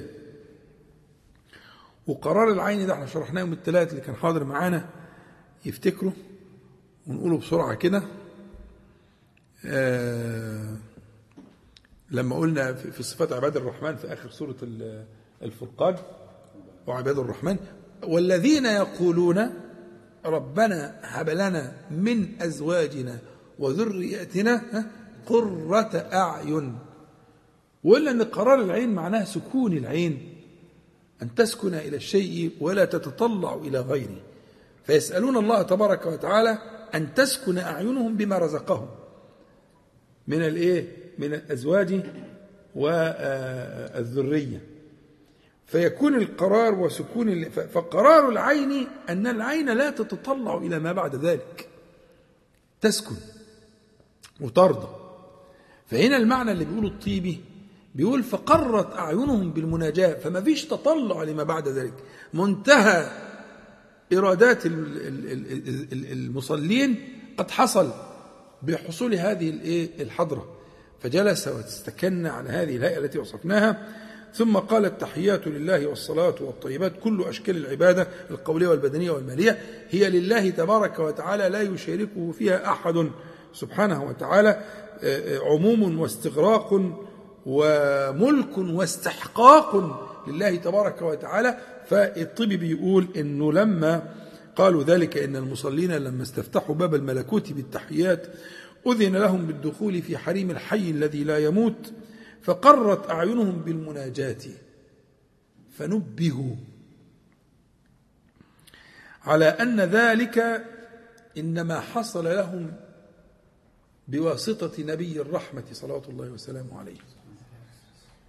نبه. ان ما أنتم فيه الآن من هذه من هذا المقام وهذه العبودية. ها؟ وهذا المقام السني إنما هو ذلك كان بالنبي عليه الصلاة والسلام وببركة متابعته. فالتفتوا فإذا النبي صلى الله عليه وسلم في حرم الحبيب حاضر لأن أصل الحوار ده أصلا كان إيه؟ كان في المعراج. أصل الحوار ده كان في المعراج. أمال إيه؟ ربنا تعالى قال السلام عليك أيها النبي ورحمة الله وبركاته. فأنت لما هتقول وتستحضر كأنك فالتفت فرأيت النبي عليه الصلاة والسلام فحييته عليه الصلاة والسلام بما حياه الله به. بنفس الألفاظ دي في المعراج في حديث المعراج أن الله تبارك وتعالى قال السلام عليك أيها النبي ورحمة الله وبركاته. ففي هذا المقام في هذا المجلس المبارك لما استفتحت ب ب ب بهذه الكلمات التحيات والصلوات والطيبات أذن لك بالدخول في حريم الحي الذي لا يموت سبحانه وتعالى وقرت عينك بمناجاة فما ما يتعدى ما يتعدى قلبك ذلك. ربنا تعالى يقول ما زاغ البصر وما طغى. عارفين الفرق بينهم؟ ده مدح للنبي عليه الصلاة والسلام مش كده؟ ولا إيه؟ مش سورة النجم أنتوا مش معايا ولا إيه؟ فين وجه المدح؟ ما زاغ وما طغى. حاجتين نفى حاجتين. في باب المديح. ما هو ده الشهود ده الموقف اللي إحنا بنتكلم فيه. ما هو ده موقف المعراج. في موقف المعراج مدح النبي عليه الصلاة والسلام بأنه إيه؟ ما زاغ بصره وما طغى. الطغيان يعني التجاوز. اللي هو القرار اللي إحنا بنتكلم عليه. قرار العين فلا تطغى فلا تتجاوز. قرت العين بما إيه؟ بما بما رأت. سكنت. العين سكنت. فبعد الركوع والسجود والقيام إلى آخره ها حصل القرار. وسكون العين والقلب بما بلغ المرء. فسكن وقرت عينه ها. وما زاغ يعني ما ذهب هنا أو هناك أو طاشت عينه وما تجاوزت الحد إنما حصل القرار قرت العين بذلك. فأنت بيقول لك بيقول لك إن إيه؟ لما نبه إلى أن ذلك كان بالنبي عليه الصلاة والسلام نبي الرحمة صلى الله عليه وسلم وبركة وببركة متابعته عليه الصلاة والسلام فالتفتوا فالتفت المصلون. فإذا الحبيب صلى الله عليه وسلم في حرم الحبيب جل جلاله حاضر فأقبلوا عليه قائلين السلام عليك بما حياه ربه سبحانه وتعالى. السلام عليك أيها النبي ورحمة الله وبركاته. يعني مشاهد إذا غابت حرم المرء الكثير. وكأنه ما, ما انتفع بشيء من ذلك. لكن في الحقيقة أنه التفات أفادنا جدا. التفات اللي حصل من انتقال الضمائر التحيات لله والصلوات والطيبات. السلام عليك التفات فكأنك حضرت هذا المشهد ورأيت النبي عليه الصلاة والسلام وأنك في هذا الشرف الذي أنت فيه من هذه العبودية إنما هو ببركة متابعة النبي عليه الصلاة والسلام. وبأنه هو الذي هداك إلى ما أنت فيه فسلمت عليه صلى الله عليه وسلم بقولك السلام عليك أيها النبي بما حياه به ربه سبحانه وتعالى. ورحمة الله وبركاته. السلام علينا وعلى عباد الله الصالحين. وأن بدأت بالسلام على نفسك وعلى المؤمنين الحاضرين وعلى عباد الله الصالحين في كل زمان من من السابقين ومن اللاحقين إلى يوم الدين. كلهم يستحقون السلام وأنت الآن في حضرة السلام سبحانه وتعالى. شهود المشهد ده وارتباطه بقصة المعراج ينقلك ينقلك في, في, في, في التشهد نقلة أنت في أشد الحاجة إليه. وتبدأ في استيعاب المعنى شيئا فشيئا. المرة دي أصبت شيئا المرة الجاية تصيب شيئا آخر. وهكذا لا تزال تجاهد نفسك في شهود هذه المعاني شيئا فشيئا حتى تبلغ إن شاء الله تعالى المراد. تبلغ المراد من شهود هذه المعاني ومن توجيه الخطاب الخطاب للنبي عليه الصلاة والسلام. واعلم أن الله تعالى جعل من من الملائكة من يبلغ النبي صلى الله عليه وسلم عنك السلام ويحمل منك الصلاة. اعلم ذلك. عايزك تستحضر كده. كل ما سلمت على النبي عليه الصلاة والسلام ما انت مش لازم تسلم تروح عند الحجرة الشريف. لا انت بتسلم في الصلاة. انت بتسلم في الصلاة. كل صلاة بتسلم فيها على النبي عليه الصلاة والسلام. استحضر ذلك استحضر هذه الهيبة. السلام عليك انت بتقول عليك. ها؟ دي مسألة فيها خلاف فقهي وفي خلاف في المذاهب بس مش عايز أدخلك فيه بس عيش الجو ده. السلام عليك أيها النبي. والله تعالى قد تعهد بذلك أن جعل من يبلغ هذا السلام عنك للنبي عليه الصلاة والسلام. عنك أنت آه فلان ابن فلان وفلانة. يقرئك السلام. فأنت تقرأ السلام عليه صلى الله عليه وسلم في كل جلوس. وتقول السلام عليك. استحضر هذه الهيبة. استحضر مجلس النبي عليه الصلاة والسلام هيئته المباركة وهو على هيئته. لم يتغير عليه الصلاة والسلام. فإن الله حرم أجساد الأنبياء حرم على الأرض أجساد الأنبياء. فهو على ما هو عليه عليه الصلاة والسلام. والله تعالى والحديث الصحيح كما عند الطبراني وغيره الأنبياء أحياء أحياء في قبورهم يصلون.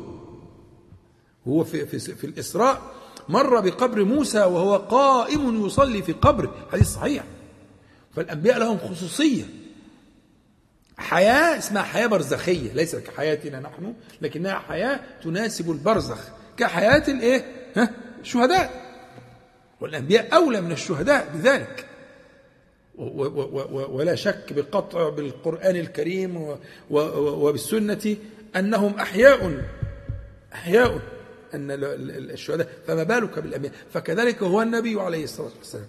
له حياة برزخية تليق بكرامة الأنبياء ومن الملائكة من يبلغون. فكل صلاة وكل تشهد أنت بتصلي على حضرة النبي عليه الصلاة والسلام لسه ما جيناش لها وبتسلم عليه قبل كده. لسه هتصلي أهو جاي. بس أنت بتسلم عليه عليه الصلاة والسلام. بتقول السلام عليك. وهو وهو في قبره في أبهى ما يكون. وهو قائم يصلي في قبره عليه الصلاة والسلام. ويبلغه الله تبارك وتعالى آه، سلام المؤمنين. سبحانه وتعالى. استحضار المعنى هيعينك على شهود معاني آه، جميلة جدا. بعد كده ثالث حاجة للتشهد. إحنا بنقول التحيات لله والصلاة والطيبات. السلام عليك أيها النبي ورحمة الله وبركاته. السلام علينا وعلى عباد الله الصالحين. بعد كده بنقول إيه؟ أشهد أن لا إله إلا الله وحده لا شريك له وأشهد أن محمدا عبده ورسوله. جميل جدا. هنكتفي على دي آخر حاجة إن شاء الله بقى. عشان إحنا يعني الوقت هرب مننا برضه شوية دلوقتي. بداية الشهود أو الشهادة لا تكون شهادة إلا للذي شاهد. مظبوط؟ يعني لو ذهبت للقاضي كشاهد آه، في قضية ما فيسألك آه، القاضي آه، هل رأيت فلانا يفعل كذا؟ قلت لا والله ما رأيت بس يعني سمعت أو حكي لي أو إلى آخره. فالقاضي يقول لك إيه؟ يقول لك لا أنت لست بشاهد. شرط الشهود أن إيه؟ أن تشهد. مش تقول شهدت قول سمعت. ماشي. إحنا اتفقنا إن إن معنى الشهادة الكامن في هذه الكلمة هو أنك ينبغي أن تكون صادقا. أنك شهدت وحدانية الله تبارك وتعالى. أشهد أن لا إله إلا الله. لا إله إلا الله يعني لا معبود بحق إلا الله. لا يستحق العبودية على الحقيقة إلا الله سبحانه وتعالى. طيب. وأشهد أن محمدا عبده ورسوله. فين, فين وجه الشهادة في الكلام ده؟ أنت عندك من الأمارات والدلائل التي تحملك أن تكون شاهدا ما هو أقرب إليك مما تتصور. الله تعالى يقول وفي أنفسكم أفلا تبصرون. ترى ال- ال- ال- الدلائل القطعية على وحدانية الله تبارك وتعالى تراها في كل شيء تراها في نفسك وفيما وحولك. فأنت تشهد شهادة الوحدانية الله تبارك وتعالى شهادة من شهد وليس من علم. وقلت لكم قبل كده لو واحد عايز يخش في الإسلام وقال أعلم أن لا إله إلا الله هنقول له لسه. ها؟ لو قال أي لفظ من الألفاظ الأخرى هنقول له لسه. إحنا عايزين منك لفظ تاني اسمه إيه؟ أشهد. فكأنك شهدت من الدلائل القاطعة على وحدانية الله ما يشهد الشاهد في القضية. فأنت من الشهود الذين شهدوا وانضممت إلى فريق الشهود الصالحين. كل من شهد بوحدانية الله تعالى. فعندك الأدلة القاطعة التي تجعلك شاهدا. شاهدا. فالشهود له شرط.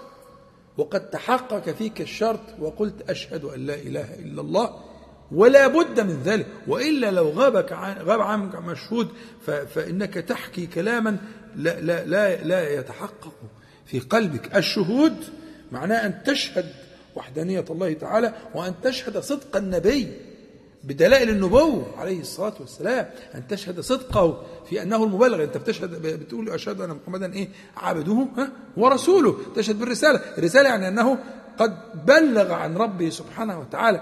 فأنت عندك من دلائل النبوة. عندك من دلائل النبوة ما يجعلك شاهدا على صدق بلاغه عليه الصلاة والسلام وصدق رس- رسالته.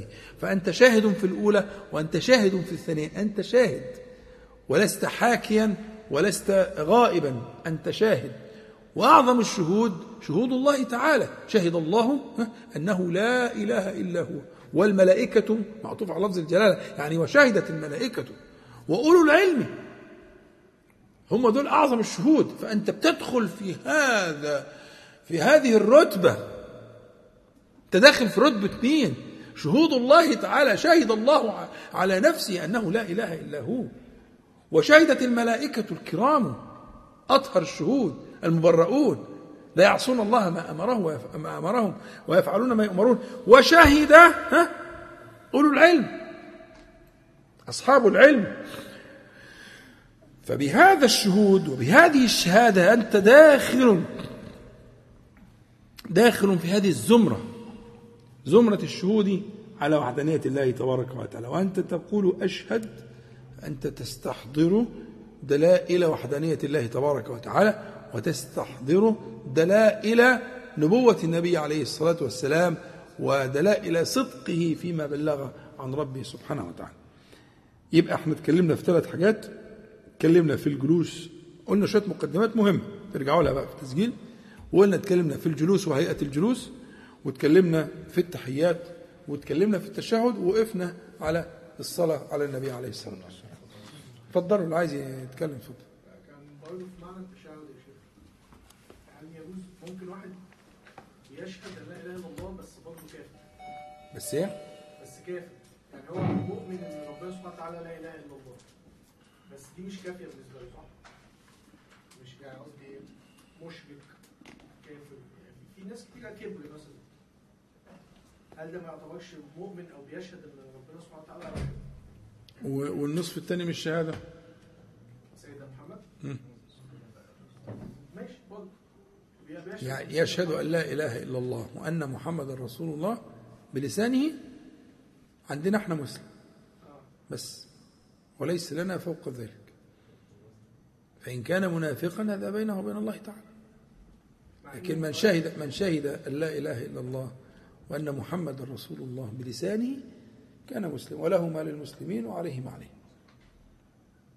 ولست مطالبا بما وراء ذلك. القصص ال- الكفار سيدنا محمد عليه الصلاه والسلام لما كانوا بينفقوا آه، كبر بس. هو خلاص ده كان نبي يعني هم شهدوا أن لا إله إلا الله؟ دول اسمهم أنا المنافقون. أنا بحاول أقول هل دي اسمها شهادة ولا لأ؟ هم ده ال- ال- اللي شهد بلسانه دول اسمهم المنافقون. يعني المشركون المشركون. لا يعني هو قصده لو وصل الإيمان للقلب آه، بالصدق هذا النبي لكن لم يتلفظ بلسانه يعني كبرا وغرورا وكده. بس هو من جوه عارف إنه صادق وعارف إن لا إله إلا الله وكده. اقتنع يعني يعني وليس اقتنع له ومؤمن- يعني هو مؤمن بداخله بس بيحارب غرور وكبر صح كده؟ آه يعني هو هو اقتنع ان لا إله إلا الله وان سيدنا محمد صلى الله عليه وسلم مرسل بس آه، ما آمنش بقى لعده اسباب كبر آه، دين الآباء اللي كان مصالح بقى. آه. ما آمنش ولا ما قالش؟ ما قالش بقى. ما قالش. بس هو من جواه أصلا. هو مؤمن من جواه يعني. إنما ظاهره غير باطنه يعني. ظاهره غير باطنه. وصل وصل له الرسالة. أنا مش عاوز أخش في حاجة اسطوريه يعني بس يعني مش عايز إيه؟ أخش في حاجة جدلية يعني. بس بقول يعني هو كلمة شاهد لا إله إلا الله هل بيتبعها حاجة ثانية ولا هي لوحدها كده؟ يعني صدقا هل هل ليها أعمال بت... لازم ليها أعمال تؤيدها؟ ولا هي الشهادة؟ علشان. لازم ليه عملته ده عشان إيه؟ من أجل ماذا؟ يعني. عشان إيه؟ يصدق قوله يعني ما يبقاش بت- بينه وبين ربنا يعني ولا بينه وبيننا؟ بينه وبين ربنا طبعا. ولا بينه وبيننا إحنا؟ أيوه يعني أنا مش فاهم الشيخ خالص. لا. لا براحتك براحتك. بحاول افهم جاوب بس. مع الضغط لا لا لا أنا مش فاهم انت وا- واقف له عشان تساعده يعني. ولا يهمك من اي حد وركز معايا وصلي على النبي عليه الصلاة والسلام وقول اللي انت عايزه. يا جماعة سيبوه. الكلام ده بينه وبين ربه ولا بينه وبيننا؟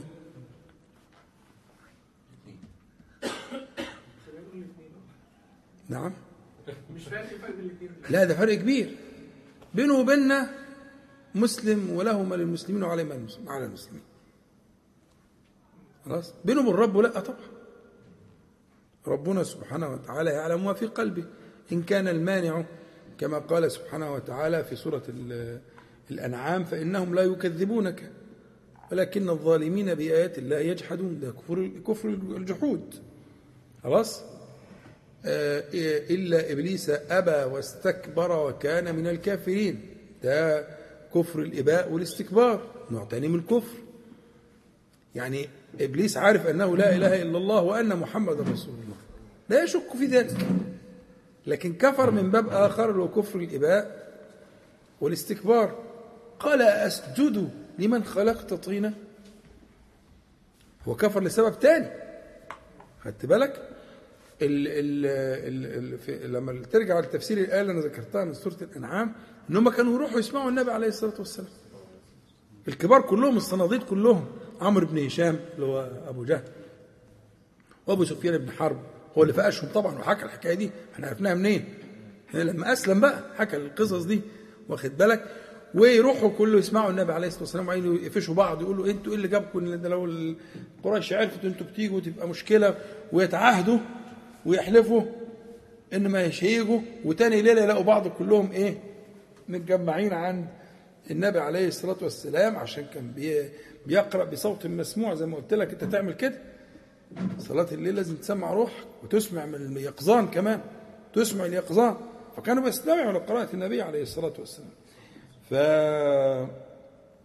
قال الله تعالى فإنهم لا يكذبون. يعني بطيب خاطر النبي عليه الصلاة والسلام. يعني بيكشف بيكشف الأمر له عشان يسكت. فإنهم لا يكذبونك. ولكن الظالمين بآيات الله يعلمون. وفي قصة فرعون وموسى قال تعالى وجحدوا بها واستيقنتها أنفسهم. بس هنا بقى نوع ثالث ظلما وعلوا. نوع ثالث خلاص؟ يبقى نوع الجحود ونوع الظلم ونوع ال ال الإباء والاستكبار في أسباب مختلفة. خدت بالك؟ دي مش قضيتنا إحنا بقى. إحنا لينا واحد. في جماعة المسلمين قال لا إله إلا الله محمد رسول الله. خلاص أما بينه وبين على شيء آخر. لو عنده بقى الموانع اللي إحنا ذكرناها في غيرها يعني نوع من الكفر تاني. خدت بالك؟ في بقى اللي بيظهر ويبطن الكفر عشان مخافة الإيه؟ السيف أو كده أو عشان يخلص مصلحة أو عشان يدي. ماشي يعني؟ نعم؟ انت إحنا ما نعرفوش لكن هو حكم في الشرع إنه منافق. لكن تعيين المنافق ليس لنا. نقول فلان ابن فلان ده منافق؟ لا مش بتاعتنا. لما كان بيجي الأذان يقطع البرنامج بتاعه. فيقوم إيه؟ يقول قوموا إلى صلاتكم يرحمكم. الله ها؟ لا بيطلع فاصل. لا يا ما بيجي فاصل بقى عشان يجي الأذان بقى يعني واخد بالك؟ لكن هو بيقول قوموا إلى صلاتكم. أنا ما أقدرش أقول منافق. لكن ممكن أقول دي أفعال المنافقين. صح حقي. أقول إن دي تصرفات وأفعال المنافقين. لكن هو منافق ما أعرفش منه الرب بقى. أنا هيطرطش عليها هو أنا ناقص نجاسة. ما خليه في حاله. لكن هو لا شك إن ده من فعل المنافقين. ولذلك آه، آه، آه، الشارع نهى عن أفعال المنافقين خشية الوقوع في النفاق الأكبر. أربع من كنا فيه كان منافقا خالصا.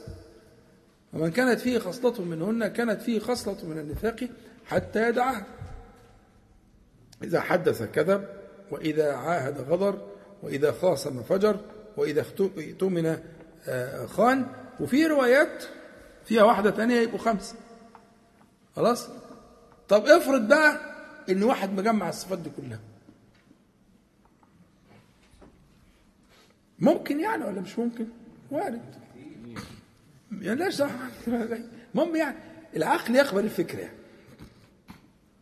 نجد واحد اذا إذا دي شرطية. يعني يعني تفيد التكرار يعني. إذا حدث كذا ما بيقولش كلمة صدق وإذا عاهد غدر. وينصب لكل غادر لواء يوم القيامة. يقال هذه غدرة فلان. ده نوع من العقوبة خاص بالأهل الغدر. م? وإذا خاصم فجر. عنده فجور في الخصومة. مفيش حدود. يستخدم كل أنواع الأسلحة وفوق الحزام وتحت الحزام. وفي الحزام وكل حاجة مفيش حدود. وإذا خاصم فجر. وإذا اؤتمن خان. خلاص؟ يؤتمن على الأمانات وان الله يأمركم أن تؤدوا الامانات مفيش كلام من ده. طب تصورنا واحد فيه الصفات دي كلها. حكم الشرع فيه إيه؟ على الخطر البالغ. لكن لا نقول منافقا منافقا خالصا. ده كله النفاق العملي.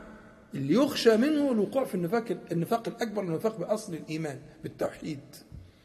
أن يبطل لكن ده على الخطر العظيم. يقال له احذر أو يقال لنا وللجميع احذروا من هذه الصفات فإنك على الخطر العظيم. لكن لا يقطع ابدا إلا بالوحي. والمنافقون موجودون في كل زمان ومكان. و و والنبي عليه الصلاة والسلام لم يكشف أمرهم إلا لبعضهم كشف بعضهم لحذيفة رضي الله عنه لكن ما كشف للكل وللجميع لا لا اطلاقا لأن ينفرط عقد الجماعة كده بالشكل ده. إضمار ال- المعاني دي مش لا تخصنا إنما هي بينه وبين الله تبارك وتعالى. لكن الشهود الشهود في الصلاة هو ده اللي إحنا بنتكلم عليه أن تشهد الوحدانية أن تكون شاهدا. ويعدك الله تعالى من الشهداء. تنضم إلى قافلة الشهداء. عندك من الأدلة القطعية القطعية المشاهدة المعاينة على أنه لا إله إلا الله. خلاص. لا معبود بحق إلا الله.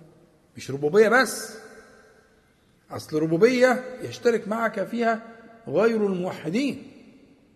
ولئن سألتهم من خلق السماوات والأرض لا يقولون الله ما كانوش بيخالفوا في دي اللي هم مشركي مكة. إنما كانوا يخالفون في الألوهية في إفراد الله تعالى. وإن كان برضه كان في بعضهم في الربوبية بي- بيناطح في الربوبية. لكن في كتير منهم في الربوبية كانوا لا يناطحون. لكن المناطحة كانت في الألوهية. الألوهية يعني إفراد الألوهية دي من من العبد للرب. الربوبية دي من الرب للعبد.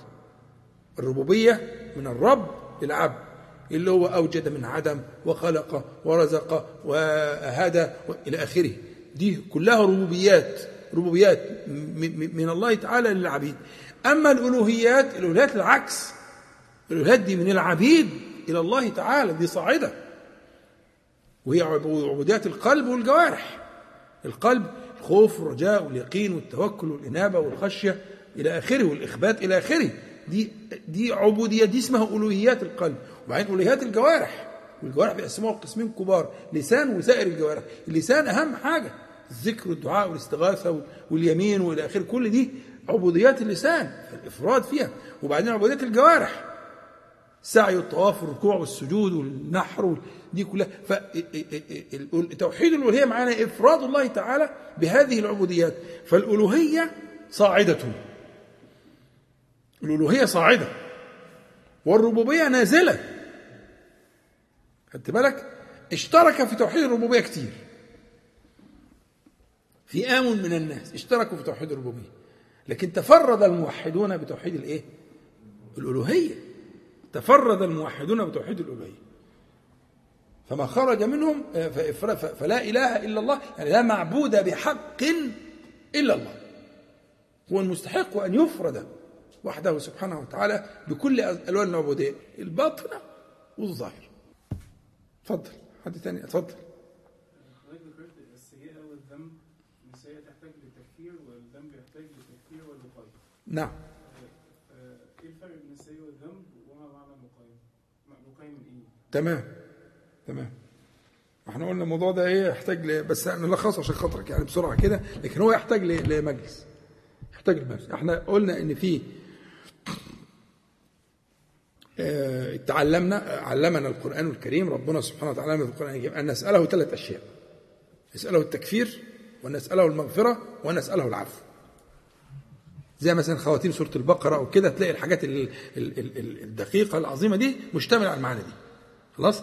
يبقى ربنا اغفر لنا ذنوبنا وكفر عنا سيئاتنا. مثلا ها؟ يبقى إيه؟ واعف عنا. ها؟ ماشي حلو قوي فإحنا قلنا نقرب الفكرة دول ثلاث مراتب. المرتبة الأولى اتفضل اتفضل. المرتبه الأولى التكفير اتفضل. اتفضل. المرتبه الأولى التكفير. والتكفير قلنا الايه جاء من كفر بمعنى غطى أو إلى آخره أو ستر. إلى آخره يبقى ده معنى الإيه؟ الستر وال- والتغطية. وهذا يكون في السيئات اللي هي اللي هي زي اللمم كده زي المذكورة في في سورة النجم كده اللمم. اللي هو آه، يسير الذنوب واللي بتكفرها الصلوات. اتفضل. الصلوات والوضوء والخطوات للمسجد والأشياء دي يكفرها الإيه؟ الإيه؟ ال- يبقى ده اللي هو بنسميه التكفير الذي آه، يكفيه الستر أن يستره سبحانه وتعالى. لكن في رتبة تانية من المعصية تكون أشد ويكون لها أثر أثر في النفس. زي مثلا من من من يرتكب مخالفة تؤثر في قلبه. زي حديث الايه المسلم. حديث في صحيح مسلم آه، تعرض الفتن على القلوب كعرض الحصير عودا عودا. فأي قلب أشربها نكتت فيه نكتة سوداء. دي بقى مش مسألة إيه ما تكفاش التكفير. دي عملت وقت كية. عملت كية في القلب عملت نقطة سوداء. نكتت فيه نكتة سوداء. وأي قلب أنكرها نكتت فيه نكتة بيضاء. حتى تصير حتى الغاية تصير القلوب على قلبين. قلب أسود مرباد يعني شديد السواد ها كالكوز مجخية الكوز المقلوب لا يعرف معروفا ولا ينكر منكرا إلا ما أشرب من هواه. لا يعني لا يحفظ خيرا من السواد اللي حصل. هو جاي من إيه؟ جاي من فكرة التراكم لهذه النكات. فهذه النكات لا يكفيها الستر اللي هو له أثر الذنب اللي له أثر. واخد بالك؟ الذي يبقى أثره إدامة النظر إلى المحرمات فتبقي صورا ويتعلق القلب بها ويميل إليها. ها؟ آه، خلاص دي مسألة ما تعادتش بقى عايزة دي مش مسألة تكفير. اللي كان ينفع اللي كان تنفعه الصلوات والوضوء والخطوات للمسجد مش من النوع ده. النوع ده له أثر باقي. ده عايز إيه؟ عايز مغفرة. يعني عايز مغفرة عايز مغفر. يعني عايز حاجتين ستر ووقايه من الاثر ولا يقيك من هذا الأثر إلا الله. ليه؟ لأن القلب بين أصابعه سبحانه وتعالى يقلبه كيف شاء. تفتكرش أنت جبت مهما جبت من المطهرات لا تصلح في التطهير إلا أن يطهره الله تعالى. فتتوسل إليه. وتقول له اغفر اغفر. حتما تغفر. فإن لم تغفر فمن يغفر. ده كلام أعرابي بس كلام جميل. ها؟ أو تقول له إن تغفر اللهم تغفر جما. وأي عبد لك لا ألم. ده كلام النبي عليه الصلاة والسلام. إن تغفر اللهم تغفر جما. هذا اللائق بك. وأي عبد لك لا ألم. تبقى ده السؤال بقى بإلحاح وال- والرجاء على الله تعالى وال... ها؟ هو ده بقى الشغل. يبقى أنت بتسأله حاجتين. تسأله الستر المشترك مع قصة الإيه؟ ال- ال- التكفير وتسأله فوق الستر إيه؟ وقاية. لأن لا يزال الخاطر مشغول. والقلب متعلق. واحد كان بيلعب كذا أو بيعمل كذا وربنا هداه. أو كان بيختلط بالنساء وربنا هداه أو كان بيعمل شيء وربنا هداه. لسه في في القلب في منازعات وفي ميول وفي آثار. هم؟ يسمع الحاجة قلبه يحن. ده محتاج لإيه؟ محتاج لل- لل- لل- للستر ومحتاج للوقاية. عشان الوقاية تدفع؟ الآثار دي واخد بالك؟ وفي حاجة بقى فوق الاثنين العفو العفو كأنه ما كان كأنه ما كان لأن ال- ال- ال- المغفرة, المغفرة والتكفير فيهم فيهم يعني حاجة مكتوم عليها مستورة. بس في حاجة موجودة. في حاجة موجودة لكن العفو ما فيش حاجة موجودة. ما كان. وفي فوق كده كمان. أنا قلت لك الموضوع ياخد ده. في فوق كده كمان. الله يفتح عليك. مش موجودة غير في موضع واحد بس في القرآن الكريم. سورة الفرقان. قال أولئك يبدل الله سيئاتهم حسنات. مش محو بقى. يبقى الأول في ستر. وستر ووقاية ومحو. وفي فوق المحو. في فوق المحو موضوع واسع في القرآن الكريم كله. بس خلي بالك لازم تجيب الآيات اللي قبلها كلها عشان الآية دي عايدة على كل الصفات اللي سبقها. من أول قوله تعالى وعباد الرحمن ها؟ أولئك يبدل الله سيئاتهم حسنات. فدي بقى رتبة أعلى. رتبة أعلى. خدت بالك؟ في في. وعطاء الله تعالى لا حد له ولا منتهى له. فده معنى الايه؟ التكفير. وضحت المسألة؟ طيب. في حد عنده حاجة تانية؟ اتفضل. بعد اول التحيات آه، يعني هو كان يتوقع يبقى الصلوات التحيات والصلوات والطيبات لله. أو لله الصلاة. التحيات لله والصلوات لله والطيبات لله. كده هي في بس لله اتقالت أول مرة والباقي كله متعلق بالجر والمجرور ده. يعني هي معناها التحيات لله والصلوات لله والطيبات لله. بس هنا دي البلاغة. التحيات لله والصلوات والطيبات مفهوم إنها متعلقة بالجر والمجرور المتقدم أو الجر والمجرور متعلق بها يعني. يعني التحيات لله والصلوات لله والطيبات لله. كل ألوان العبودية دي كلها عبوديات. كلها عبود كل ألوان ألوان العبودية لله تبارك وتعالى. لا يشارك فيها. أحد وضحت؟ طيب اتفضل. كان في سؤال حضرتك ذكرته في يعني الموضوع بس كان في حديث آه، دعاء الاستخارة. مم. إن هو نص منصوص عليه كلمة كلمة ما ينفعش ان اذكر ذكر كلمة كده في دعاء الاستخارة نفسه بيبقى مكتوب كده في الكتب إيه؟ اللي هو اللهم أنت تعلم أن هذا الأمر وتذكر الأمر. خير خير لي في ديني ومعاشي وعاقبة أمري. ودايما يكتب بين قوسين كده إيه؟ أو قال وعاجل أمري وآجلي. نعم. هل النبي صلى الله عليه وسلم كان بيقول اثنين ولا كان بيقول واحد؟ هو مذهب الإمام النووي وفي كتاب الأذكار وأنا أعتقد هذا المذهب وأسير عليه وأراه أرجح المذاهب على الإطلاق. الجمع بين الروايات هو أعلى رتبة فإذا جاء الحديث بأكثر من رواية في الأذكار الصباح والمساء. من شر الشيطان وشركه من شر الشيطان وشركه. والاثنين صحيحين. يبقى أنت الأفضل أن تقول في أذكار الصباح والمساء من شر الشيطان وشركه الشرك المعروف اللي هو ضد التوحيد ومن شر الشيطان وشركه يعني إيه؟ خداعه وفخاخه ومش عارف إيه. فأفضل وأعلى الرتب إنك تقول الاثنين تقول من شر الشيطان وشركه ومن شر الشيطان وشركه. وأنا أقترف على نفسي سوءا أو أجره إلى مسلم. يبقى كده زي الفل.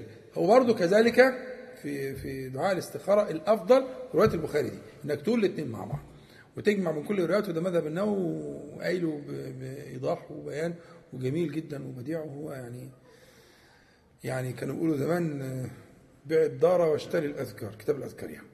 كانوا يقولوا كده بيع الدار واشتري الأذكار. اللي ما قراش كتاب الأذكار يعني حارم نفسه. سيما لو في شرح أو بيان أو كده. وإحنا بنحاول نعمل كده هنا. يعني أنا كتير جدا من اللي أنتم سامعينه ده من كلام النووي وكلام الشراح على النووي. بس هي كتب كبيرة وممكن تكون فيها بعض الصعوبة وكده. فإحنا بنلخص الكلام. أنا مش كلامي طبعا كلام أنا أنا ما إن أنا إلا ناقل يعني. أنا أنقل إليكم كلام أهل العلم.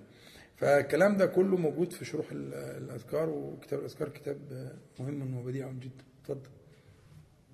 كنت لينا ان إحنا لو في مشكله عامه نتكلم فيها مش أيوه أيوه. بالنسبة لموضوع الأذان والصلوات. مؤخرا يعني عندي بقالي بالظبط كده أسبوعين. عندي مشاكل كتير جدا جدا في الشغل وبحس إن الشيطان بيختلق المشكلة في وقت الأذان أو في وقت الصلاة نعم بتبقى أشد أشد وأمس الحاجة ليها نعم وزي ما كنت شرحت لحضرتك إحنا في الشغل عندنا شوية الموضوع ابتدى يخش في إن في أخ حتى وإحنا جايين بيقول لي لازم تسأل فيها كمنها شرعية. يعني أنت مؤتمن على الشغل وأي أوتج أو أي يعني مشاكل من المشاكل دي بتسبب للشركه خسائر. فهل يجوز إن أنا فعلا أسيب الصلاة أو أسيب الأذان عشان أقعد أبص؟ أنا رديت عليه رد بس ما أعرفش بقى برضه.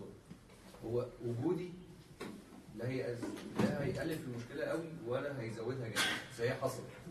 يعني في بعض المشاكل عندنا مجموعه إن هو خلاص لازم تاخد التهويه ولازم يبقى وقتها كبير. وأظن كلنا بيبقى عندنا أحيانا نفس المشكلة في الشركة تحديدا. فبتلاقي مثلا الكلام يزيد ويحلى والتفاصيل تطلب قوي ساعة قبل الأذان أو ساعة الصلاة وبالذات في صلاة المغرب وبالذات في صلاة العصر تحديدا. الظهر بيبقى شوية يعني أو على حسب برضه بس هو دول الصلوات تحديدا اللي أكتر حاجة فيها. ف... و... فده الشق الشق الثاني من السؤال. طبعا حضرتك عارف أنا شغال والدنيا بقى بتقع ومهما أ- أ- أسمع نفسي في الصلاة بتوه برضه. بتوه احاول ارجع بس إيه طب يلا بقى ما بلاش طب ختم السوا روح بقى الحق سيبها خربانة خالص. وده بيكلمك ده وقفلت عليهم ورحت ماشي فمش عارف أعمل إيه. فأنا الفترة اللي فاتت دي بصراحة في هم كبير جدا. ده أول سؤال. آخر السنة. نعم ده تحديدا. آه، بس آخر بس. بس, آه، بس يعني بي- بيزيد ويختلف من شخص لآخر عندنا يعني نعم. على حسب نوع المسؤوليات اللي فيه. أيوه ده السؤال الأولاني. اتفضل يا أخي اتفضل. السؤال الثاني انت عايز ميعاد واضح من حضرتك مش الموضوع ده عامل لي أنا مشكله شخصيه بقى ضوابط ال يعني العلاقة بين الراجل والمرأة في كل الحاجات. من أول الشغل اتفضل اتفضل شرفتونا. جزاكم الله خير. مساك ألف بركة. اتفضل. قابلنا إزاي ونعمل إيه وإيه؟ تقعد معانا في ميتنج ويبقى مثلا بنتفق علينا وإحنا بنلعب في اسانسير بلاوي وكوارث كتير.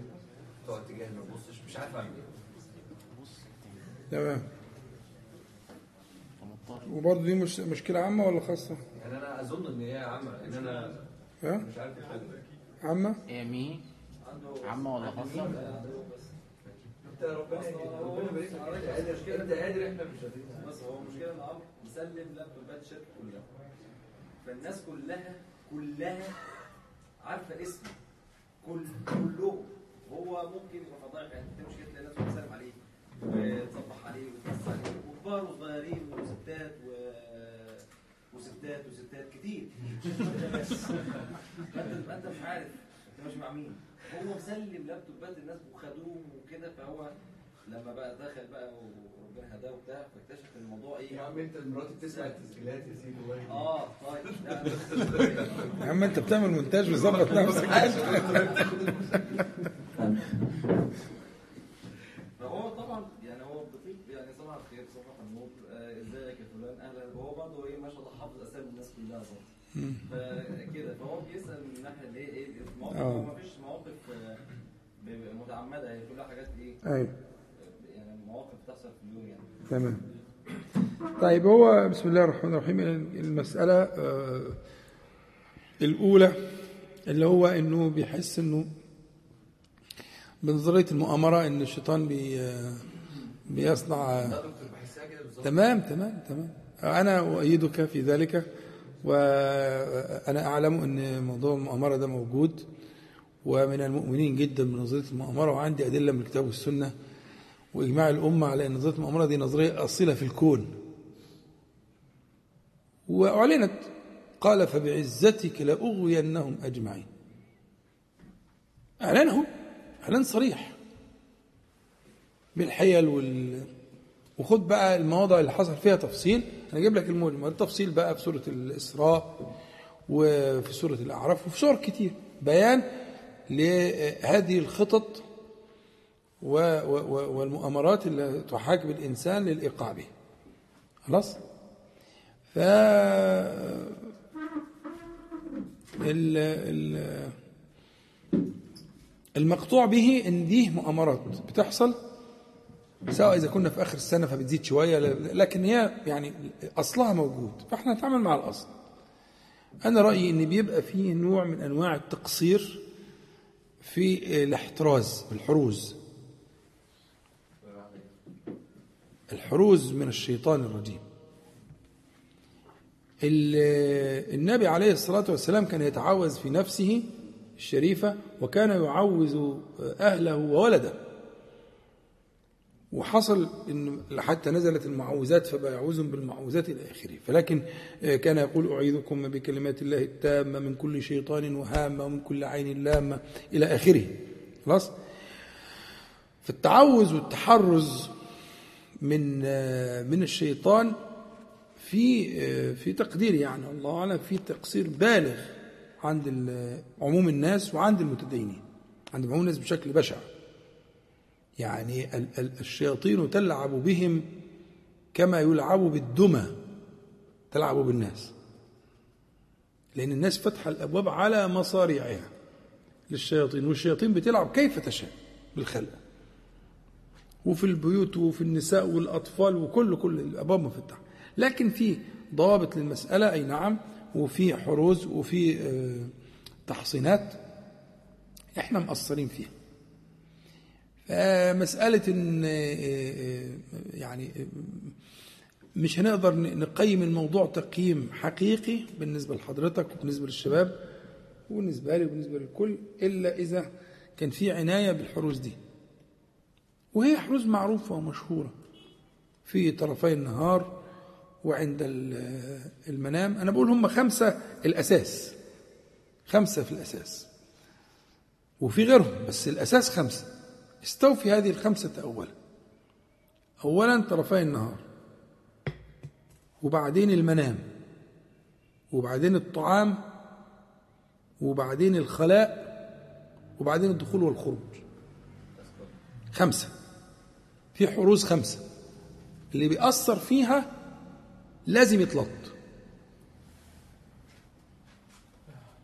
دول متفرغين. قبيلة من الخلق شغلتها إضلالنا. ما عندهاش حاجة تانية. قبيلة. خلق خلق ضخم أعداد لا يحصيها إلا الله. ما وراهم حاجة غير إضلالنا.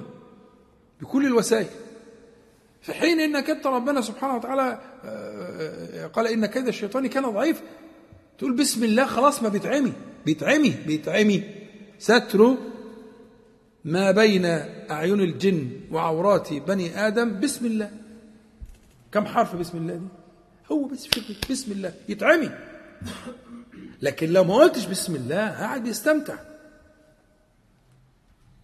خدت بالك؟ انت داخل بيتك دلوقتي وانت بسم الله خلاص مش هيخش. لكن ما قلتش بسم الله دخل. جيت تتعشى ما قلتش بسم الله. كلب. طب ما هو انت اللي المشكلة ما انت انت اللي انت واخد بالك؟ تمام؟ ولذلك أنا بقول لك بلخص عليك المسائل. في حاجة تانية بس نبتدي الأول بالخمسة دول. حاسب نفسك عليهم. فإذا وجدت ألما فاعلم إن في خلل في واحد من الخمسة دول أو في الخمسه طرفي النهار آه، آه، الطعام المنام الخلاء الدخول والخروج. خمسة. على قدر عنايتك بالخمسة دي على قدر آه، ما يكون من الوقاية. فمش هتلاقي التسليطة دي. التسليطة دي زايدة عشان إحنا مفتحين الأبواب ومسهلين العمل. عملهم سهل جدا. مع ضعفهم والله ضعف ضعف فوق الضعف. انت لو تعرف يا أخي ده ده, ده, ده القرآن بيحرقه. مش يبعده في حاجات تبعده في حاجات تحرقه تحرق الشيطان. القرآن. في بعض الآيات وبعض الصور آه، آه، آه، آية الكرسي. خلاص. حصن حصين لا يقربك شيطان حتى تصبح مستحيل. واخد بالك؟ ففي حاجات مقطوع بها. فإحنا لو قلنا الخمسة اللي إحنا قلناهم دول حصلت مواظبة عليهم بعد كده يحصل تقييم حقيقي. يبقى ساعتها بنتكلم كلام حقيقي. لكن مع وجود التقصير في الخمسة دي توقع إنه يطلع لك في كل حاجة. في ملف تفتحه في شغل تفتحه في زميلة جنبك في مش عارف إيه يسلط عليك فلانة. أهو أنت اللي فتح الباب. ترجع تروح تلاقي مراتك رابطة دماغها ومستنياك ومش عارف إيه و... وتبقى ليلة مش هتعدي. ما هو أنت السبب. ما انت سبت له البتاع وسبته ورحت انت هترجع تلاقيه قاعد معمل لك شغل.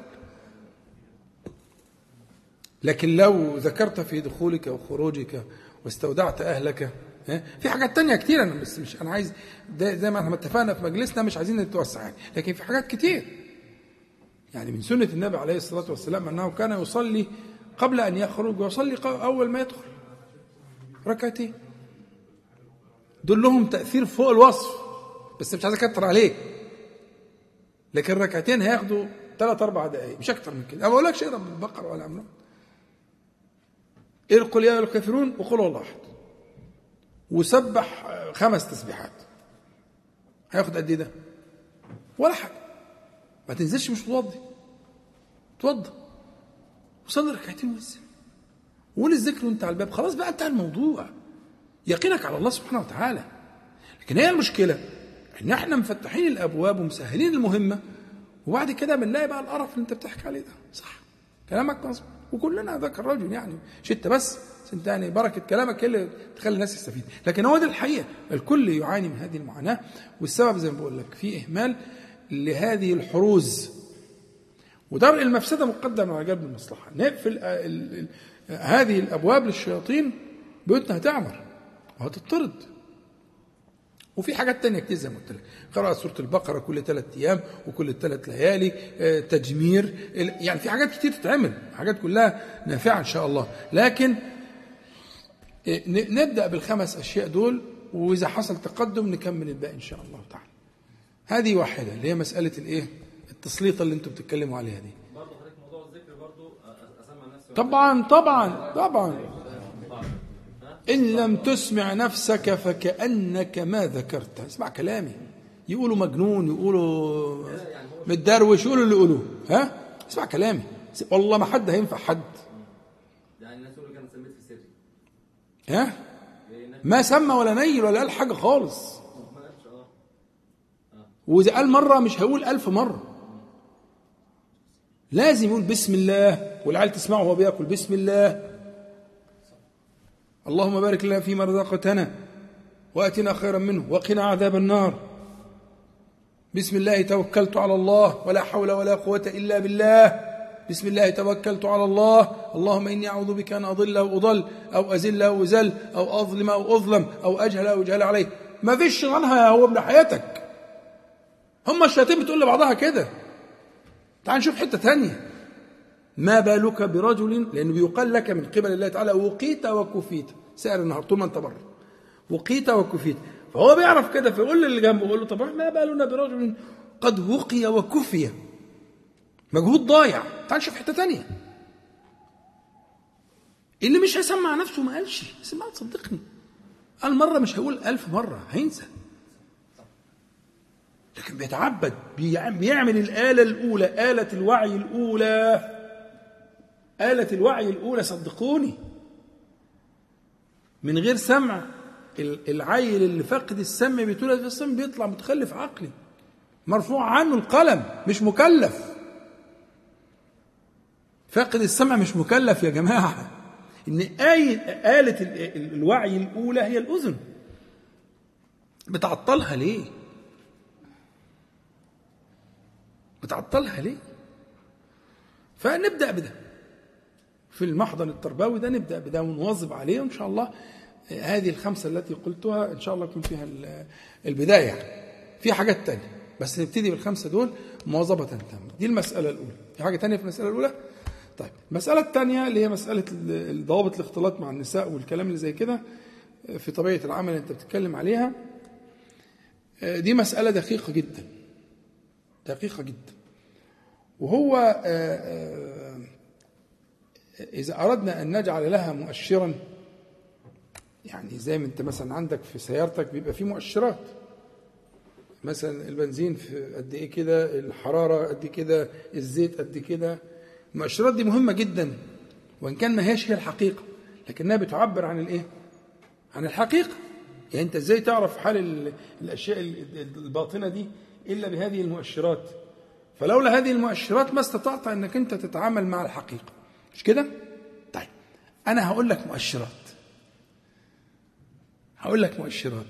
هي ما هيش الحقيقة لكن هي المؤشرات اللي تهمني جدا. أخطر المؤشرات في المقام ده عشان برضو ممكن نبقى نخلي الكلام لما الإخوة كلكم موجودين الكلام ده له أهمية. ممكن تعيد السؤال ده مرة المرة الجاية إن شاء الله. أقوى المؤشرات عندي هو مؤشر الإلف. الإلف. في تقديري ده أخطر مؤشر على الإطلاق. لأن الإنسان طبيعته خلقته جبلته إنسان أليف مخلوق أليف. مش وحشي. مش مخلوق وحشي. لا مخلوق يألف ويؤلف. يعيش في جماعات وتجمعات وما يقدرش يعيش غير كده. دي جبلة دي فطرة. من الفطرة التي خلق فطر الله الناس عليها سبحانه وتعالى. فالفكرة إنه أنت المصيبة بقى إن يكون ده في طريق مش صح. أو طريق غير مأذون به. و- أو ما يترتب عليه المفاسد فأخطر حاجة أخطر حاجة في التعامل مع النساء في في العمل في البيع والشراء في ده إن يبتدي يحصل نوع تبتدي مبادئ الإلف تحصل؟ فده أخطر المؤشرات عندي. لو أنت محتاط في الباب ده؟ هتبتدي تتكلم في تفاصيل أخرى. لكن إن يبتدي يحصل إلف ولازم مش لازم الإلف ده يكون من الطرفين ممكن يكون من طرف واحد. يعني ممكن تكون أنت مش في دماغك لكن الطرف الثاني ابتدى يألفك ويتكلم معاك بألف. هم؟ لأنك أنت مدي الفرصة وفاتح الباب لهذا النوع من الإيه؟ من المشاعر. ده في منتهى الخطورة. في منتهى ومدمر تدمير ما بعده تدمير. وطبعا دايما ال- ال- التدمير بيبدأ في الطرف الأضعف. خدت بالك؟ وما فيش حد معصوم. وبالتالي آه لابد يكون في آه سياج قوي جدا لمنع نمو مشاعر الالف ايا كان المبرر. حتى لو في ضوائق أو في مشاكل أو في خلق النجدة أو في خلق اخلاق حميدة جدا. بس أحيانا في هذا المقام بتبقى سيئة جدا. إن مثلا حضرتك حلال العقد. دي طبيعتك. لا دي طبيعتك. دي مش دي طبيعتك. خلقتك كده. أنت مع الإخوة كده أو مع الناس كده حلال العقد. فلما يحصل إلف من هذا الباب ان كل ما تحصل مشكلة ها أو حاجة آآ آآ آآ على طول النجدة. وخلق النجدة من الأخلاق العربية الكريمة جدا. بس هنا عواقبه وخيمة جدا. واخد بالك؟ وهكذا. فبالتالي إحنا عايزين نحط المعيار ده المؤشر ده يبتدي يصحصحنا شوية ويبقى لنا قاعدة مطولة في الموضوع. موضوع مهم جدا. ده الأهمية. ولا بد فيه من وتأكد أقسم لك بالله وبالنص وبالتجربة الشخصية. أنا كنت بشتغل آه، في في عمري كله في وسط النساء في أكتر من الرجال.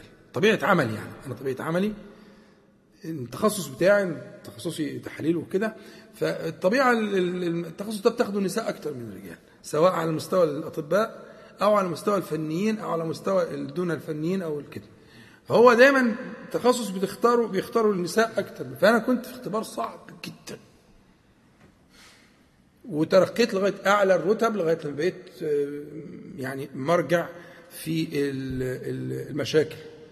يعني أنت في شغلك ممكن تبقى لغاية لما تبقى أنت بقى ما, ما- ما بتستدعاش إلا في المصايب إلا في المشاكل الكبيرة. واخد بالك؟ فأنت بتتعامل مع ف يعني ترقيت في ذلك الم- المقام الأعلى السلم. و و والحمد لله ربنا هداني للموضوع ده مبكرا جدا. ف يعني ما جنيت منه إلا الخير.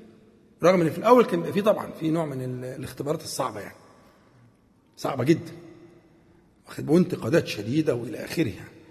لكن آه، أنا بقول لك بالشرع طبعا والأدلة وهنجيب لك الأدلة وتعامل الصحابة رضي الله عنهم والى اخره لكن اللي بقول لك على التجربة الشخصية إنها كانت تجربة في غاية الثراء والفائدة. يعني آه، على جميع الأصعدة. وجواب أسئلة شرعية ومشاكل فقهية ومن يعني أضيف على كده بقى أنا أنا أضاف على كده إن أنا فوق التخصص والبتاع برضه الشيخ يعني هو دكتور وشيخ يعني واخد بالك؟ فبقى عندك المصادر ال- الكتير واحيانا بتبقى حاجات كبيرة جدا ومشاكل وطلقات ومش عارف إيه وبتاع ها؟ وممكن مشاكل مادية ودماء و- يعني بلاوي سودة يعني واخد بالك؟ لكن لما تحط أنت المعايير دي بتختبر طبعا لازم لازم تختبر. إذا صبرت وكده وربنا ثبتك إن شاء الله ما تجني إلا الخير. وتعلم إن ده كان أحسن وأنفع للجميع. لكن هو المؤشر الأول قلت لك عليه انتبه له المؤشر مهم جدا. دلوقتي حاليا لغاية لما يبقى لنا قاعدة مطولة. احذر من الالف يعني مثلا ما يتقالش فلان أو فلانة. ده من الالف ما يتقالش غير الباش مهندس فلان. أو الباش مهندسة فلانة. أو الأستاذ فلان. أو الأستاذة فلانة. لأن أول ما شلنا كلمة الأستاذ والأستاذة بدأنا في طريق الإلف.